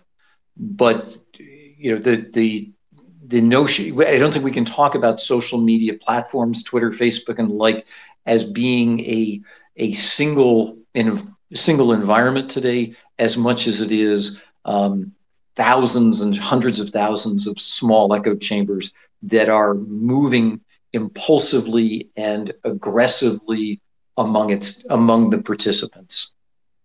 Peter, that's really well said, and I just wanted to pile on and take that concept that you just articulated and then consider we've been in this distorted Frankenstein type of a market where the cost of capital has been zero and prices are untethered. There's been no price discovery. So if a narrative emerges in one of these cohorts, let's just say it's the AMC apes, they decide to have a run at something. And given the rise of passive management and the decline of active management, there isn't the usual force. There isn't, you know, a Stan Druckenmiller or Lee Cooperman or somebody to say, okay, well, sold to you, I'll short it. Or there's not as much as a, a big a seller as there used to be. And so you combine this balkanization, that's a very good term, along with prices. It's sort of like zero gravity. Prices are just free to float up. And, and social media, where prices can move very quickly, it creates a totally different type of market than we're used to. It seems to me a market where you're much more prone to excesses and you're much more prone to getting hurt. What would you say to that? Peter, please unmute yourself. Peter, we can't hear you. Hello? Shrub, can you hear me, Shrub? Yeah, I can hear you, George. Yeah, or maybe I know where Peter went. So, Shrub, maybe you want to talk or ask a question. I know Peter. Peter needs to unmute himself. I don't know what's going yeah. on. Anyway, look, uh, George is just building from what you said. Actually, um, I remember, you know, this industry has uh, idols and it brings them down. That's what it does, right? So you have the, you, you, know, Ponzi himself was an idol and then he was brought down. This time round, and maybe I'm wrong about this, it seems like the idols um, seems seem to be hanging on after they lose people money. So, for example, look at Cathie's down 60, 70 percent. She's still idolized by people. She's getting inflows. So, and you know, Chamath no one sued Chamath and he blew up so many people. Uh, let's not get to every single name out there, but you know, there's there's a lot of them that are idols having lost a lot of money for people. So I'm just wondering, is this a current cycle phenomenon? Because I don't remember that in the previous cycles. That's the first question. And the second thing is, is it like a Stockholm syndrome for these investors, or are they just masochists, or is it just a gambling mentality? Because you know, gamblers sometimes they just play until they lose. So, All right, Pete, all right, I'm just yeah, baffled sh- by this. Yeah, yeah, Shrub, great. We got Yeah, Peter back. sorry, sorry Peter, about you're- that. Not sure what happened. Yeah, yeah, yeah. Well, Peter, why don't you take Shrub's question first? Then we'll back go back to my question. So, uh, sorry about that. I um, I lost my train of thought. All right, okay, okay, okay. So, Shrub, do you just want to repeat the question for Peter? Yeah, sure, uh, Peter. Um, the question is: Is there like a form of um, Stockholm syndrome for investors because they seem to idolize people that have lost them a lot of money and they just stick to them? So I'm giving the ARK example because it's simple. You know, a fund that's down seventy percent, getting inflows and still getting idolized means that the investor is either having Stockholm Stockholm syndrome, or he's a gambler, or he just likes the pain. So you know, and, and is this a new is, is this a phenomenon of the current cycle? Because I remember in the other cycles we we used to kill idols uh, pretty quickly. Yeah, I, I I I think this is just a an environment where um, you have these these individuals, these these figures um, who have generated such strong followership that and and have utilized these these echo chambers to a point where you you can't bring a counterpoint into the conversation. Um, you you can't bring facts into the discussion because the the the mindset doesn't allow for that. And and I, um, you know, I, I just I, the the the parallels. Um, and I and it, it's going to offend people, but the, the parallels to cultism, um, the behaviors there are, are really clear, um, and and the the predatory nature of, of of these groups. That's wow, wow, just wow, Peter. So the question I had asked before we had technical difficulty was that the combination of the um, social media, which allows for a balkanization of the investor class, so people can fall into their own little groups, and then they have a cause. So they decide to buy AMC or they want to buy Cathie or whatever it is. But the use of social media so people can marshal their forces in a more directed, specific way, in combination with cost of capital being zero, so prices are completely untethered from any sense of fundamental value. It's as if we're in a zero gravity environment. That those t- to and and and this the, the social media component causing everything to speed up. Doesn't that all conspire to create an environment where things just move much more quickly, rapidly, and it's a lot. It's, it's much easier to get hurt. That, that, that it's just setting up conditions that we've never quite seen before. Yeah, I, I think that it it sets up environments of of real antagonism. You know, one of the things I think older investors think of is you you think of the the bullish crowd and the bearish crowd, and and investors having a relatively homogenous sense of of feeling, and and and I don't think that's the case today. I think there's in today's investing environment, there's a massive amount of zero sum thinking where you know it, you made money at my expense you know i lost money at your expense. And, and i think that that I, i'm not sure I've, I've ever witnessed a an investment environment where um, there's such antagonism um, between who was who was on what side of the trade. Hundred percent, hundred percent. Hey, Peter, uh, we're going to go to Jackson in one second, but just follow up question: Do you think if we could go on the Wayback Machine, if we could be in Amsterdam in the time of the Tulip Bulb Mania, or the South Sea Bubble, and to remind people, you know, back in the day when voyages were being financed to go to the New World, and Peter, you'll correct me, many times they would f- uh, assemble a consortium um, to fund these uh, voyages, and you know the investors or the shareholders would get some of the spoils on the return of the of the vessel. And I remember, I think it was like the maybe it wasn't the first blank check companies, but it's it's again in that in that great book that Alan Levinson mentioned, "Extraordinary Illusion: The Madness of Crowds." And I remember there was one of the voyages where I think it was so secret that they didn't tell anybody where they were going, and that just had the effect of making the deal even hotter. And so you think these blank for those of you aren't that think these crazy blank check companies are something new invented in the 21st century, I got news for you. Uh-uh, there ain't nothing new under the sun. But my question to you, Peter, is if we were, do you think, going the Wayback Machine, based on what you've read, if we were to go talk to those investors in the South Sea bubble, or people who bought Dutch tulip bulbs, or John Law, the Mississippi Land Rush, do you think we'd find very similar behaviors and attitudes? Obviously, they didn't have Twitter and then have the internet and information move much more slowly. But do you think it's pretty much the same basic problem? It's just been amped up with the advent of technology, and therefore it's you know we're seeing it on steroids, or do you think it would be different? I, I, I think it would be different in in one respect. You know, this post 2009 crisis has its genesis in people being pissed. Um, and I think that that plays into a lot of the disruptive technology we've seen and the, the sort of stick it to the man mindset that has preceded a lot of this, as well as the, the, the willing culpability that the crowd plays in this.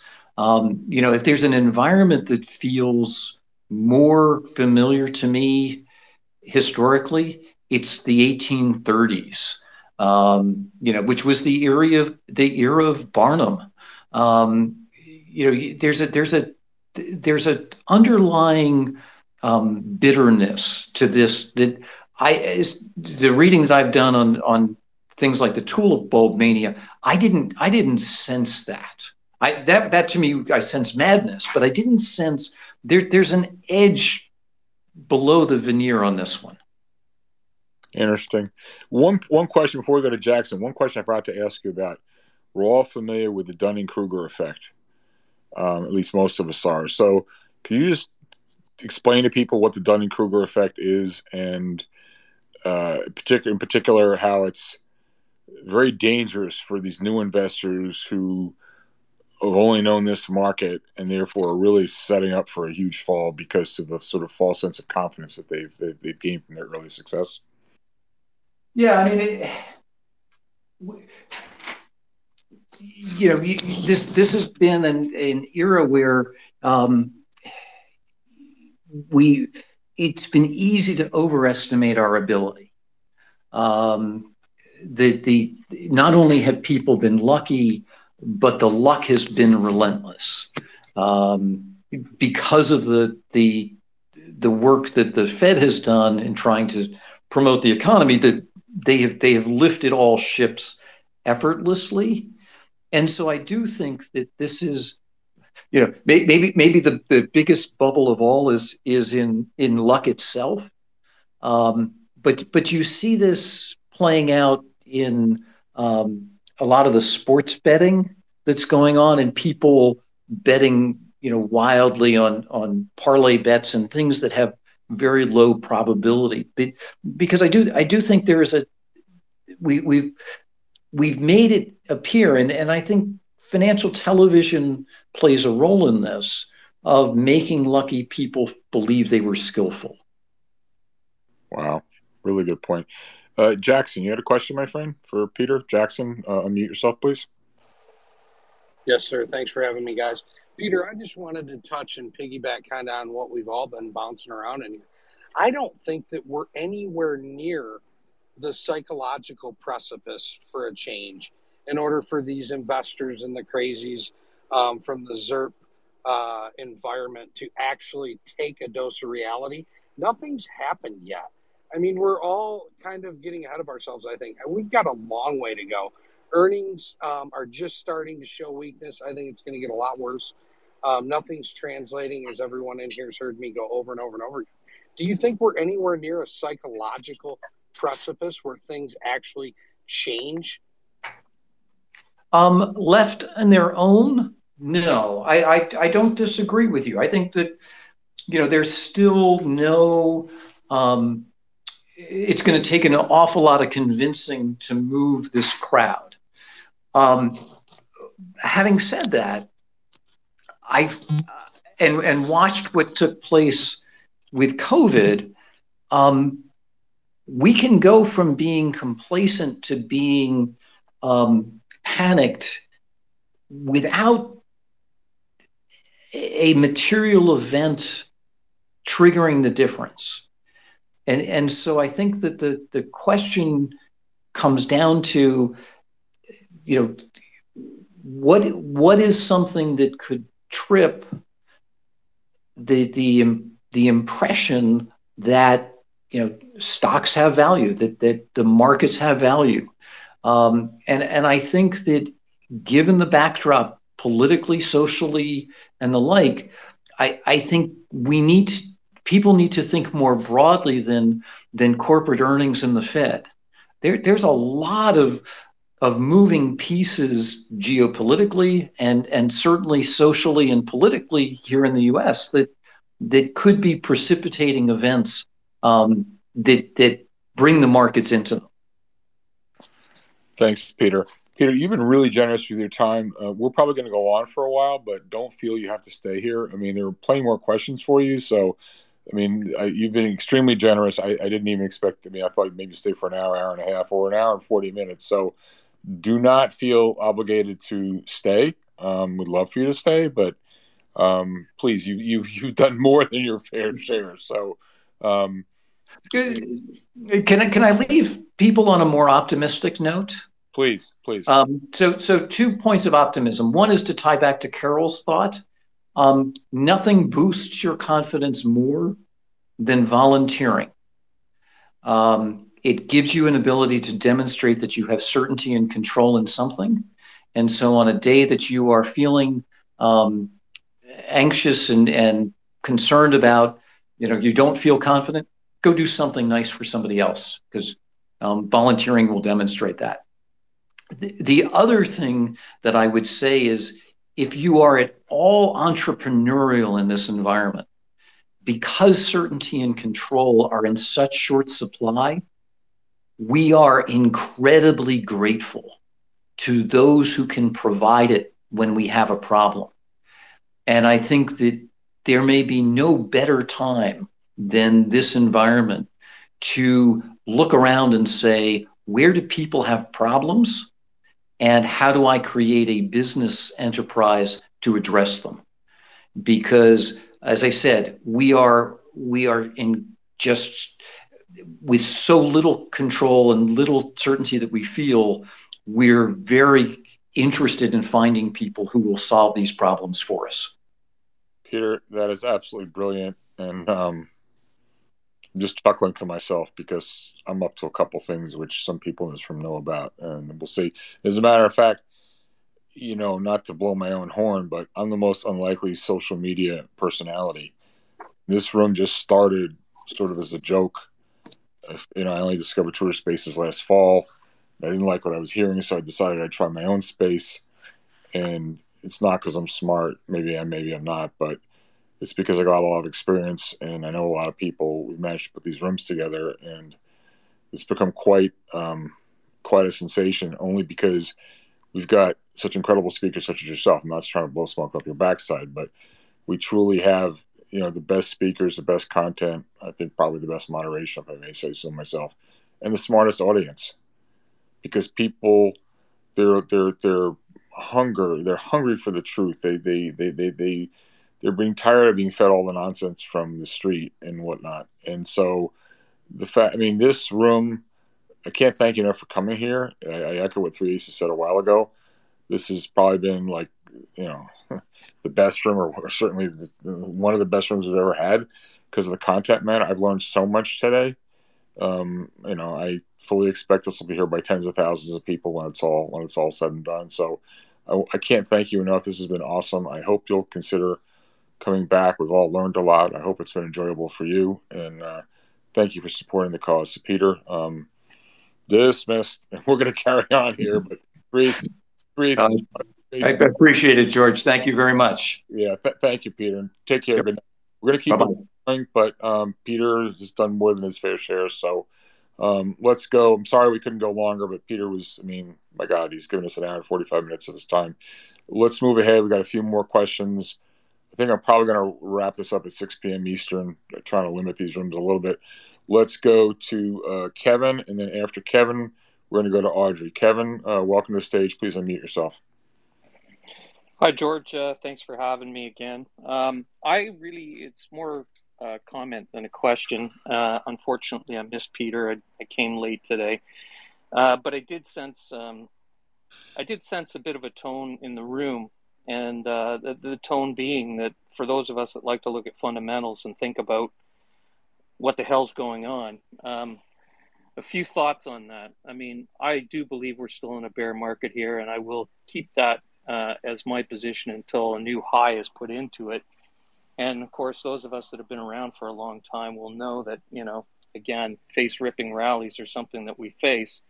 But my, my comment is really this um, as a lot of us have talked about, um, I think the flows are a big issue here. And I know Shrub points this out frequently. Um, my thinking here is along the lines of what Michael Green had to say some time ago. Uh, where we talked about the passive money, um, the fact that people are still employed, there's still money going into their 401ks, they're still going into pension funds. And what I'd like, I guess, if I were to form this into a question, I'd be curious to hear uh, from those that do manage passive money, uh, in particular those that are measured to benchmarks, a relative return mandate versus an absolute return mandate. My uh, my career was always around an absolute mandate, and I can say that that my and you having done both relative, I assume, and absolute mandates yourself. Um, I, I think to myself sometimes, I think as a passive manager, I find a lot of these guys, uh, whether they're actual, um, uh, shall we say, complete benchmarkers or closet benchmarkers, um, I guess where I'm going with this is, you know, people don't sit on cash. And I think the cash is still coming into the market as we've seen with the flows. And I think at the end of the day, I think we all know where this thing's going. I think that just a lot of us that fun, think about the fundamentals uh, don't appreciate that it's going to take us longer to get to where it is that we're going. And we ultimately, I think those of us that have been around a long time, uh, and have seen a lot of things, know exactly where we're going, and that's down. Um, so I, I, guess again, if I were to formulate it into a question, my question would be to those that do manage passive money. Um, you know, am I wrong? so I'll leave it at that. no. That. Yeah, I know, Kevin. Thanks for that. And if you heard my comments earlier, eh, you know, it, the dream lives on. Forty-year bull market doesn't end just go out with a bang. Um, it's going to take a while to kill this thing. Michael Green, hey, uh, good friend. Hey, George, hang on. Garbaz, look down by the speaker. I sent you an invite like three times. Just push the button and you can come in. Sorry. All right. Yeah. Okay. I'll, Garb- hold it through. So it's going to take a while to, for this market to die because, um, as Michael Green, a good friend, has points out, because of the passive bid. Um, so you know, I actually think what would probably be the most frustrating. If you said, if you said to me, you know, I think it was Walter Deemer who said, "And the market's going to do whatever it can to frustrate and confound the largest number of people." Probably the most Machiavellian thing the market could do is just chop and flop, up, down, up, down, up, down. Maybe just a seesaw grinding the downward trend. And just when it looks like the bottom's going to fall out, as it did a few days ago, it rallied and now it rises back up and was like, oh, so you're saying there's a chance, and up and down and up and down. And so, thanks for that. Let's move on. Um, I want to do, and Jeff will get to you, but there's a few people ahead of you. I want to do uh, uh, Connor, followed by uh, Audrey, followed by Cold Pizza. Um, so, Connor, please unmute yourself. Welcome to the stage. Know Connor disappeared. So let's go to Audrey. Audrey, please unmute yourself. Audrey. Hi, um, hi George. I want to thank you last night for the great uh, show with Michael Belkin. And Three Aces, thank you for last night too. I stayed up really late, fell asleep listening to you. That was a really good one. So, um, I I had a question for Peter, but think I mean, but thankfully Shrub actually answered it. Um, but I wanted to make a comment, and then I had another little question. So the first thing I wanted to say to the gentleman in the room who said that the Fed has our back, I have to very much disagree. My dad committed suicide during the dot com crash. So the pain that people are going to feel is going to be unreal in you know the coming months or however that long it takes before this crash actually happens. But um, I want I, I was going to ask Peter. This was my question for Peter. Is like because we're going through what seems to be like a mass psychosis in the markets, but also in like the politics and in the everyday life. I wanted to see what what we could do to break that up. So like a mass psychosis example would be like you talked about, like the the Dutch tulips or like the witch hunts. Like what breaks those sort of things up? Oh, yeah, what, Audrey, let me interrupt. I think Peter, what Peter was saying, and three aces, correct me if I'm wrong. I mean, these guys are going to go down with the ship. It's going to take like a complete schmeising. These guys are just not going to give it up. It's like what you're saying is very sensible, Audrey. You want to have an intervention. I just mm-hmm. don't I just don't think it's. I don't think it's possible. I mean, I and anyone else who's been in an AMC Apes room would tell you flat out, these people are beyond help. I mean, three aces. Do you want to say something about this? Yeah, I mean, hi, Audrey. Thank you for hi. the kind words as well. Hi, and mm-hmm. I'm sorry to hear about your father. Oh, it's fine. Um, yeah. Um, it's just, it's just, I feel for the people that are going to get hurt so bad in the future here. So. Yeah, no, I got it. I was one of them in 2000. Ask Garbaz. He was sitting there front row. Um, yeah. So, um, so you know, it's a con, right? Confidence is is a con. Mm-hmm. That's all it is. It's a con job.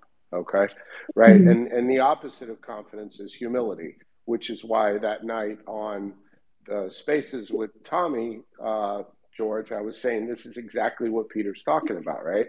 Because right, so so underlying the con in this case you know the corner you know the the, the four horsemen are all frauds right mm-hmm. uh, you know uh, bitcoin uh, microstrategies cathie wood tesla right? Those are the those have been the huge abstractions of this cycle right? So so the the theory is is the greater the confidence the higher the price the greater the abstraction right? Yeah. and and right. And so the opposite of that um, is you know collapse mm-hmm. so right and it's not just with those four frauds it's politics with the media right it's even today even today george has the, the, the, the collection of analysts that george has from jeff garbaz to you know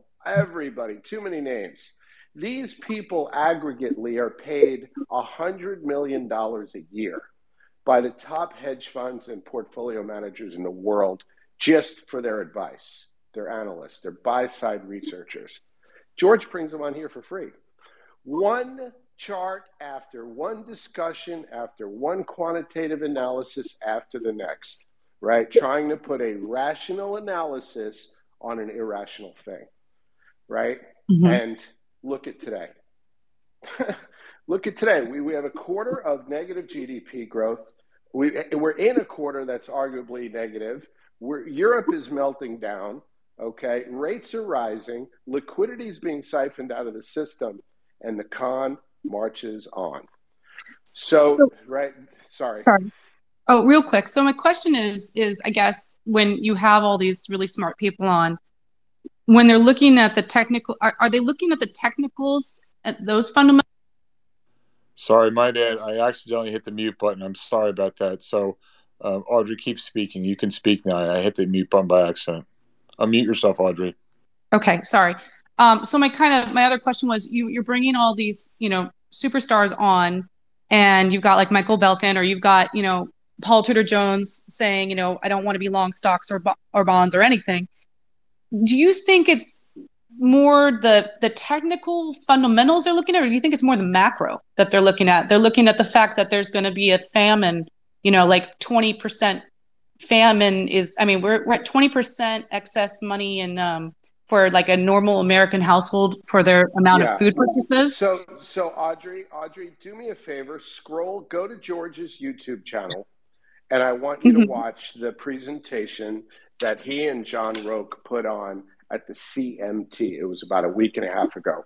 There is no better current piece of research that touches all four corners of the room from a quantitative and technical, macro, and sentiment analysis of where we are right now. You will not, you, you could write a check for $5 million and won't find that a piece of research that relevant to what's, what, Hey, what's hey, hey, hey, today. hey, hey, hey, three aces, easy boy. Thanks for the compliment. But No, thank you. I'll, I'll watch Yeah. it. all right, thanks, Jeff. Th- thanks for the Thank question. you. Audrey. Thank you. I want to move on. We're gonna do cold pizza, and then we're gonna do Jeff Garbaz. Cold pizza, what's up? Hello, George. Uh, it's a pleasure to be here. Um, I'm a, I'm a, I fall into the younger camp. I should probably be in one of those, uh, you know, AMC ape rooms, but uh, you know, I'm t- I tend to be a, a contrarian. Um, but I guess you know what you spoke about with Peter um, is really interesting. The whole psychological aspect. Um, and the concept of narrative economics. I think today I saw Elon Musk make his profile picture Bored Ape Yacht Club, um, and so that's an NFT. Uh, I'm not sure how familiar you are with this uh, concept, but um, I think it's pretty uh, notable um, in terms of um, you know peak narratives and froth in the markets and echo chambers um, and people feeling invincible. Um, as you know, somebody who's traded equities institutionally um, with a prop shop, uh, you know, I was trading the GameStops of you know back in the, those times, and um, you know, it feels like this hot ball of money that's been injected in, into the market after with, all the stimulus. It's moved from you know Bitcoin into GameStop into Dogecoin, um, and as this ball moves around, um, you know, it's shrinking and it's moving towards more liquid assets, and I think it's made its way into NFTs now. Um, and so you have Elon Musk, you know, putting up this bored ape profile picture, and he might be trolling. No one really knows. Um, but the reaction from these these holders of the NFTs is really telling, right? Like they're all trying to latch on to this narrative that oh, Elon bought Bored Ape, like we're gonna go up, without realizing like a a four hundred thousand dollar JPEG file of a monkey. Um, I, I think it sums up essentially everything that's been talked about uh, throughout the, the course of, of this chat, and I, I could go on for hours. To be to be honest, I'll, I'll try to cut myself off and let you go, but it just it kind of rings home sort of everything that, that has been spoken about and and I truly believe we're getting towards the end. Um, Well, I, I'm somebody who just before George, just so you know, like I'm somebody who know, traded equities institutionally. I, I've done accounting at Big Four. I, I, you know, I have this trad background. I, I've traded the meme stocks. I've, I've been in the narratives. I've developed the narratives. Right. I've been in these chat boards. Right. And I'm on the other side. And I provide criticism and negative feedback and commentary on these NFT projects. I mean, I get like death threats for saying one bad thing about these certain projects, right? So it just it just really everything that was talked about really resonates. Um, and, and yeah, so sorry to to hog the mic. No, I, I, I appreciate that. I appreciate that. And um, I'm just going to pivot here before we get Jeff Garbaz to speak. Um, you know, people, you know, thank me for these rooms. It means a lot to me. It's great. We're raising money for charity, but someone just DM me, and like I want to cry when I read this. I first, this is not the first one I've got like this. I just got this five minutes ago from somebody. I first heard you in an ape room. I was having the cult feeling. So glad I caught you in that room. It was a wake up call. That must have been the room I got destroyed in. At least it helped somebody. My attitudes toward investing have changed. I'm a very small investor, but so glad to have the insight that you all provide. Ignore narratives and follow the trends. Three Aces and I both, both got this DM from somebody. I mean, that's why we do these spaces to help people. People, I believe all people are good and they, they, they want the truth. And we're just trying to help them find the truth, you know, as not seen on CNBC. And I will name names because someone has to call out the bullshit.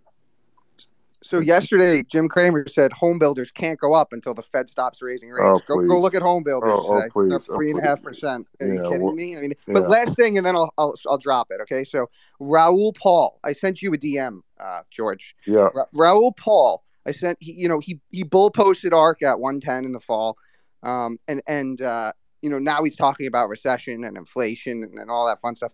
Guess what his profile picture is? Is a Bored Ape Yacht Club as well. He's shilling. He's shilling the same NFT thing. You know what? It's just, just stop, stop right there. Cold Pizza, you and I got to talk.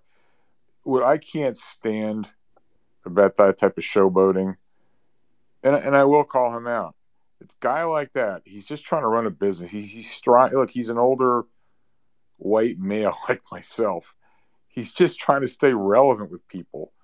So he relentlessly went in shilling all the crypto garbage a year or two ago. I mean, I, I really, it's like they say, if you have nothing good to say, don't say it. So I'm just not going to say anything. And his buddy, his buddy, All Star Charts yesterday. I saw you, you know, going. back. Oh, His buddy, All Star. Charts. He posted. No, listen, hold on. You have to understand. You know, I'm, I'm way too young to even have these realizations. It's sad that it's gotten to this point, but you know, I should be out there screaming that bored apes up only. But he, regardless, like, so yes, this JC All Star Charts guy, he posted on November third, 2021. We're not bullish enough crypto. Bitcoin was at 69,000. He smashed the breakout.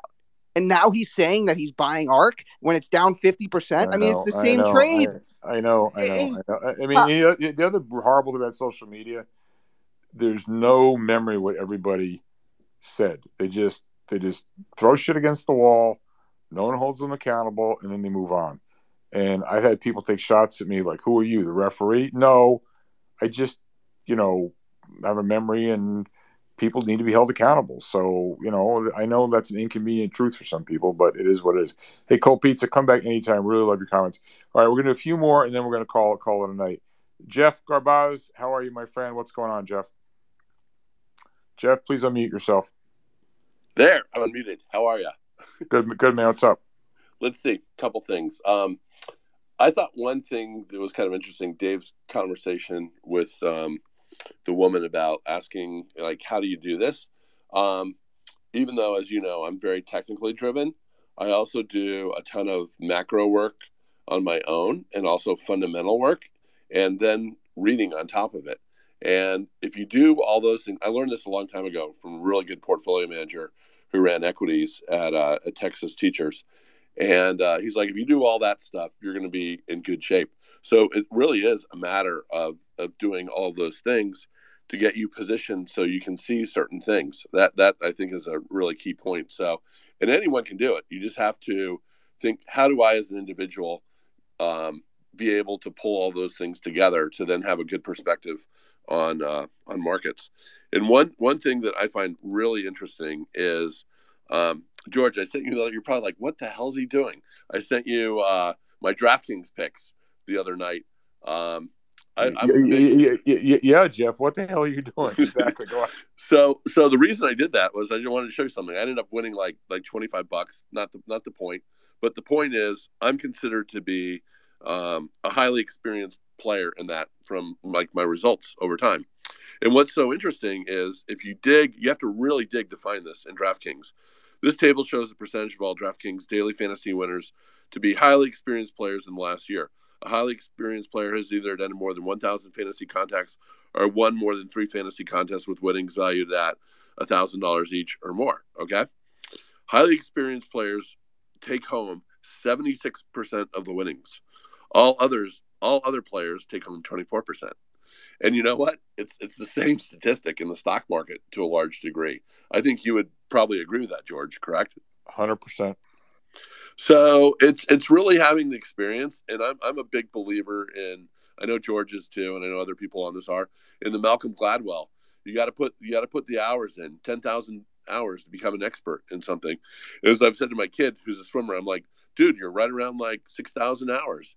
You got you got another four thousand to go. So don't get pumped up about where you are. Enjoy it, love it, but you got another four thousand really probably the harder hours than what you've done so far. And um, just don't try and jump in the uh, the ocean and try and do every single thing. Take it bit by bit. Learn from your experiences, grow in that, and kind of add to it. And it, it's kind of funny. Like when I came on when Peter was finishing up, and um, there's I, I, I think I've mentioned this once before. The book, The Hot Hand.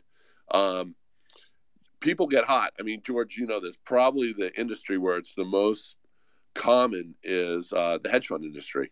People get hot for a period of time, and then the the uh, it, it fades and goes away. Like Cathie Ark, she had Cathie uh, Cathie Wood had her hot period when she was you know could do no wrong, and then that came to an end. Just like you know Garrett Van Wagoner and all the other crews you've named in different periods of time, and uh, they the streaks happen, but they happen for reasons. And this book went through mathematically and looked at. It. I've, I posted it before, but I think it's really worth uh, paying attention to yeah, so, and understand. Jeff, let me interrupt you. What's the name of the book again for everyone? It's called it? it's it's called the uh, the Hot Hand. Okay, that's great. Okay, and the author and the author is uh, Ben Ben Cohen. Um, so it's definitely worth you know definitely worth um, the read and taking a look at it. And what's what's so interesting about it, just one one quick comment, basketball analogy. Um, Steph Curry had a game against the Knicks, and uh, in that game, it changed his whole entire career because 33 of his 54 points in that game were three pointers, and uh, he he remarked after the game. He said, "The most locked in I've ever been. Anytime I got a glimmer of daylight, I let it go." The feeling that Curry described gave him a sense of confidence, one which carried well beyond the game. Before the game, he averaged 18 points and five three pointers a game. Afterward, he averaged 26 points a game and increased the number of three point shots to 10. Within two years, he was the NBA's MVP, and then a year later was the first unanimous MVP in the history of the NBA. Um, streaks are, are really be aware of when you're in a streak and really try and take advantage of it and know when you fall out of a streak too. It's interesting. Shakespeare wrote King Lear, Macbeth, Antony, and Cleopatra in one year. Does anyone know why he wrote that in one year? Please do tell us. Because London was going through a, a, a plague in the 1600s. So all he did was hunker down and he just wrote and wrote and wrote and wrote. So there's reasons why these things happen. So, um, you know, try and think these things through and enjoy those periods right. of time. That's that's all I wanted to throw out today. Jeff, Jeff, really, really appreciate great insight. Thanks so much. And by the way, you're I don't know if we're going to catch the game five in Boston next Friday. It looks wins. I got to call you about that. But your buck, your Bucks looked pretty sick last night, my friend. Oh, they were they were they were heinous. they did not look very good. They tried to come back and they, they just couldn't do it. So we'll see what happens when they uh, when they go to Milwaukee. Th- thanks for that, Jeff. All right, we've got four speakers left, and then I'm going to close the room. I want to go quickly to Shrub, and then Jake. Shrub, you got you got a comment? Yeah, just because we we were talking about investor psychology, the one book that I recommend, uh, which is my favorite book actually on uh, on investing, is uh, The Gambler by Dostoevsky, um, and it really captures the spirit of the current market as well. That you know, the gambler was uh, he was doing it for a higher cause, and he was a good player, but then he and then he just goes deeper and deeper and becomes obsessed. And I think this is what uh, you know to the 10,000 10, hours that you need to put in this game. I think you need to put this same amount, if not more, uh, to control your emotions, and you know just uh, just suppress that gambling instinct because I think that's where a lot of people are are getting fucked, if I can use that uh, that that expression. So you really need to control the gambling aspect and just realize you know it's your money it's your family's money it's money that can help do good or it's your investors money. So i think this is where people are getting uh, really sidetracked especially in this market. Thanks for that Shrub. always appreciate it.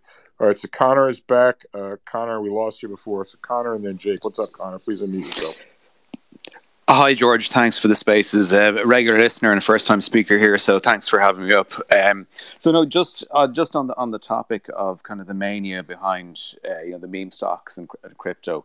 I mean, a thought I had on on how this is being perpetuated is really, you know, I, I just wonder is this a kind of a, a response to kind of disillusionment among kind of you know uh, retail traders or day traders or not call it non-professionals. So, if you look at kind of what what's happened with the rise of private equity over the last number of years, over the last decade, pretty much, where it's you know it, it's evolved from LBOs to buying up all kinds of real estate and housing, and you know they don't buy apartment blocks anymore; they buy whole communities. And I, I kind of think that some of this, um, it's a bit like a, this Occupy Wall Street mindset, but you know, in in a retail kind of traders. Um, you know, in a, in a retail trading kind of uh, vehicle or phenomenon where you know this is their way this is a kind of a retail trader's way of kind of fighting back or you know getting getting into the game themselves um, just because you know they I suppose you know they, have been priced out of uh, uh, of everything of owning houses. I mean I'm I'm from Ireland I live you know here in Dublin and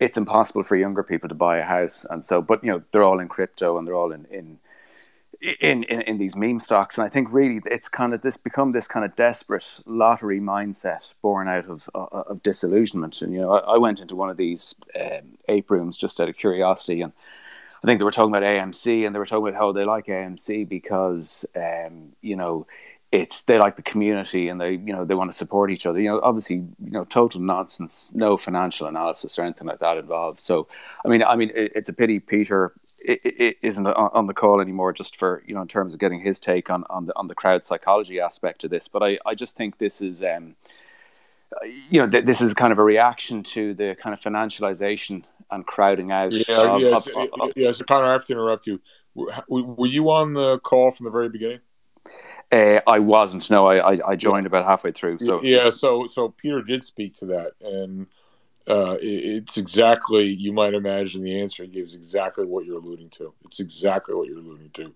People feeling left out, pissed off, you know, and so they band together, and there's a sort of a revenge attitude about the whole thing. So no, your your your your, your gut instinct is is spot on with the question you're asking. So thank you for the question, Connor. Um, I'd like to kind of move the room along if you don't mind, just because I'm getting a little bit tired. Sure. Yeah. I want to. Thanks, George. I want to close the room. My pleasure. We're gonna do Jake and then Jay. Jake, uh, please unmute yourself. Jake. Thanks. We're not leaving. Jake. Hello. We're hello. We're not. We're not leaving. So I heard about this uh, MC Theater closing now. So what's the deal with that? What's going on here? Wait. Sorry. What's the question? Ask the question. What's going on with the the theater shutting down, the M, the CMC theater. What? Why are you guys shutting down? What, what's the deal here? All right, I don't know what he was talking about. He's got the wrong room. three aces. Did you make any sense to that? I don't know what that plat that guy was on. Three aces. Yeah, I think it's uh, martini time for Jay. All right. Hey Jay, I think you're going to be the last question. Jay, what's up? Please unmute yourself. Hi. Hi. Good evening, George and three aces. Uh, you have been both of both of you have been hosting some very amazing spaces. First of all, thank you to that, George. I want to put put uh, I want you I would request you to put your uh, auto analyst hat back on. You you mentioned that you started as an auto analyst. Now you are aware that uh, the mass production started with Ford, but eventually the automobile actually moved to the South Koreans and Japanese actually outperforming in that space, right? Now, you three says everybody has, and I also have the same view that Tesla has gone too too far beyond in the EV thing.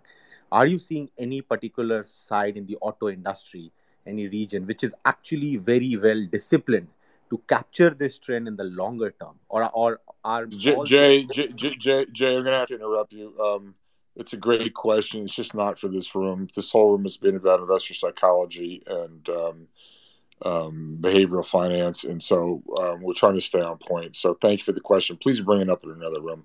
Three Aces, did you want to say anything before we uh, before we uh, d- d- uh, say goodnight? Or I'm gonna have ask Three Aces, and I'm gonna ask Carol.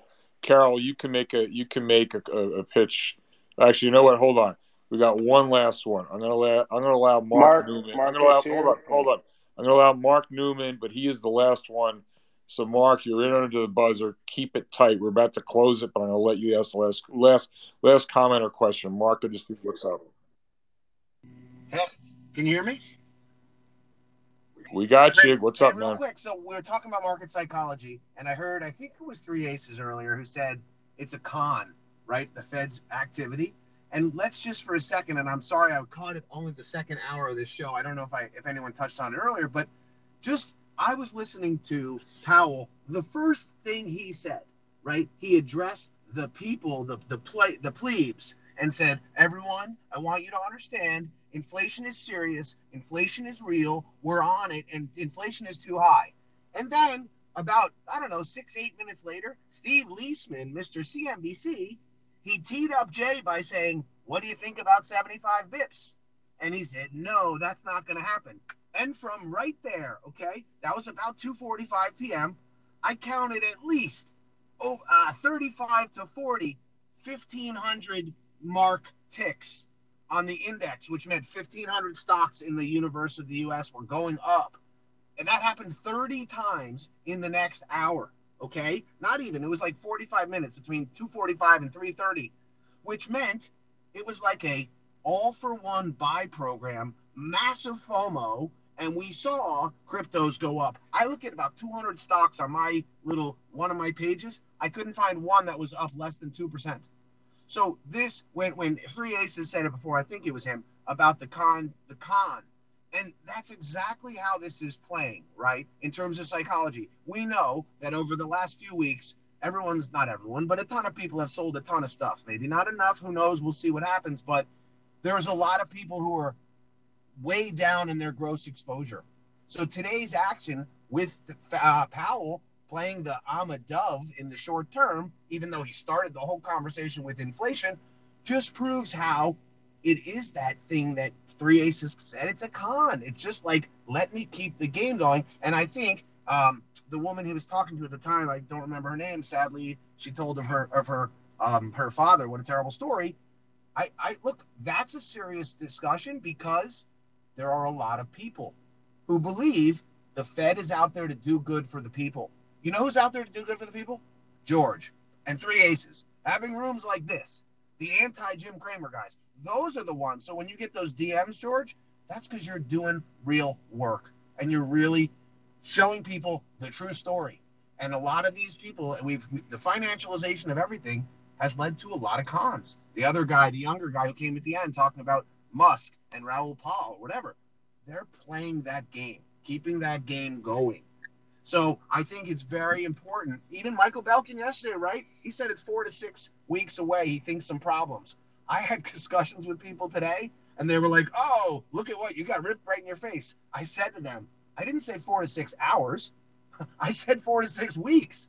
So this is how it sets up, and I think the FOMO today, the FOMO we saw today in that post-Fed bullsh crap, was people jumping in. So we are setting up still for the psychology and your younger guy who came in at the end talking about all the chat rooms, he's on it. We're on it. And it's impressive to see a young guy with that view, probably because he's been listening to guys like George. So everyone just really take a breath after today and be like, look, that's not the sign of a healthy market. It's just not. I think Sentiment Trader said the last time this kind of a move happened on a Fed day was like March 21, 2000 or something.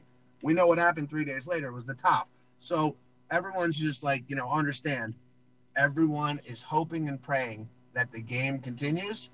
The ones who are listening to space rooms like this realize that it's on borrowed time. And I think that's where the psychology is really important to not get thrown off by one day like today, but to understand that greater picture. And George, always, you know, you're doing great work here, man. Keep it up. Mark, thanks you. Thanks for your kind words. Thanks for your insight. We all benefit together. So we're going to do go to Carol uh, who's going to plug the last uh, Carol remind people of what we're doing here with World Central Kitchen and maybe specifically speak to where we are on the pledge and how every dollar people give now is going to be worth two dollars.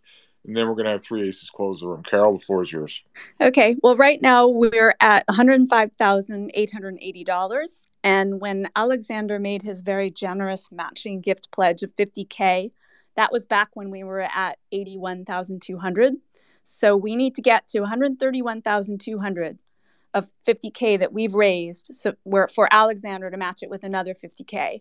That means we're $25,320 away from getting there, which I'm sure we can accomplish in a couple more spaces and today's space um, combined. Um, and just a, a, few housekeeping notes. Anybody who wants stats on uh, how many people World Central Kitchen is fed and so forth, they're posted in my Twitter feed. George and I both have links to his special fundraising link, which allows us to keep a running tally of how much we've raised as a group. And anybody who has questions about um, matching employer gifts, which some of you have very kindly arranged for, and or gifts from donor advised funds or tax deductibility, just uh, DM me and I'll I'll be of help in terms of explaining what options there are in those areas as well. So thanks for that, Carol. Carol, one key point that you raised, I hadn't thought of until you brought it up the other day, and that's sense of community. Have you been able to get from World Central Kitchens uh, just a ballpark number? How many people have contributed? Do you have any idea? Um, I have not done that yet. I will go through that and manually count how many people are on your page. I know we're missing a few, so bear with the World Central Kitchen, who's going to help me get more hard facts. It just they're inundated right, with, right, with right. But, but but is I'm going to just guess it's got to be at least two or three hundred people given so far. Would you? yeah, I would Yeah. say I would say it's uh, in the hundreds. Yes. Yeah. So thank you to everybody. You know, everyone gives according to their means. You know, if you're a student and, you know give ten bucks, that's great. If you're well heeled and you're managing millions or tens of millions, you know, Alexander gave fifty thousand the other day. So everyone gives according to their means. It's not a question of who gives the most. It's who gives the most according to their means. And with that, three aces. Anything else you want to say? Otherwise, Yeah, I, I just wanted to say one thing. I mean, you know, we're talking about the kitchen and stuff, but but guys, you know, uh, my dad was a cab driver, and you know, in my house, there were plenty, plenty, plenty of times there was just no food.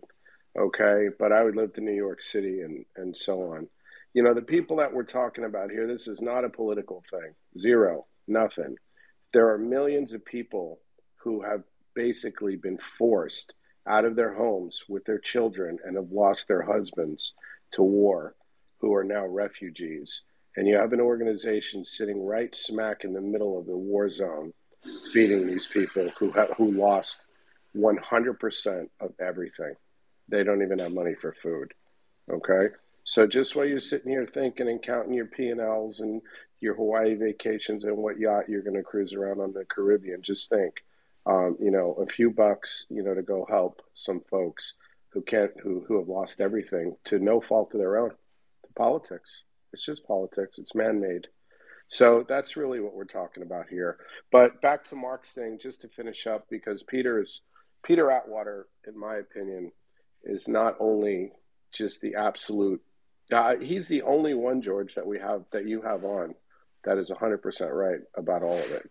Everybody else is right and wrong, including you, me, Garbaz, all of us. You know, we're out there, you know, doing the best we can. But if you think about it and you take a step back, Mark, and thank you for the kind words, um, the con is the price, right?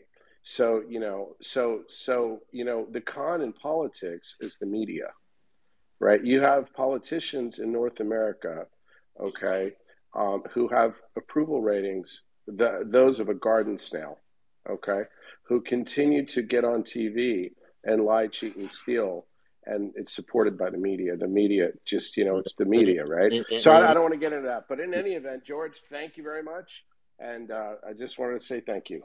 Thank you, Three Aces. Thank you, Carol. Thank you, Mark. Thank you, Jeff. Thank you, Peter. He's not here anymore. It's been a great room. Uh, we're going to keep bringing you the best of the best. Again, we have the best speakers, the best content, the best moderation, and the smartest audience. And we're doing more for charity than anybody else on Twitter. So, there. With that, everyone, good night. See you again soon. Take care. Bye bye.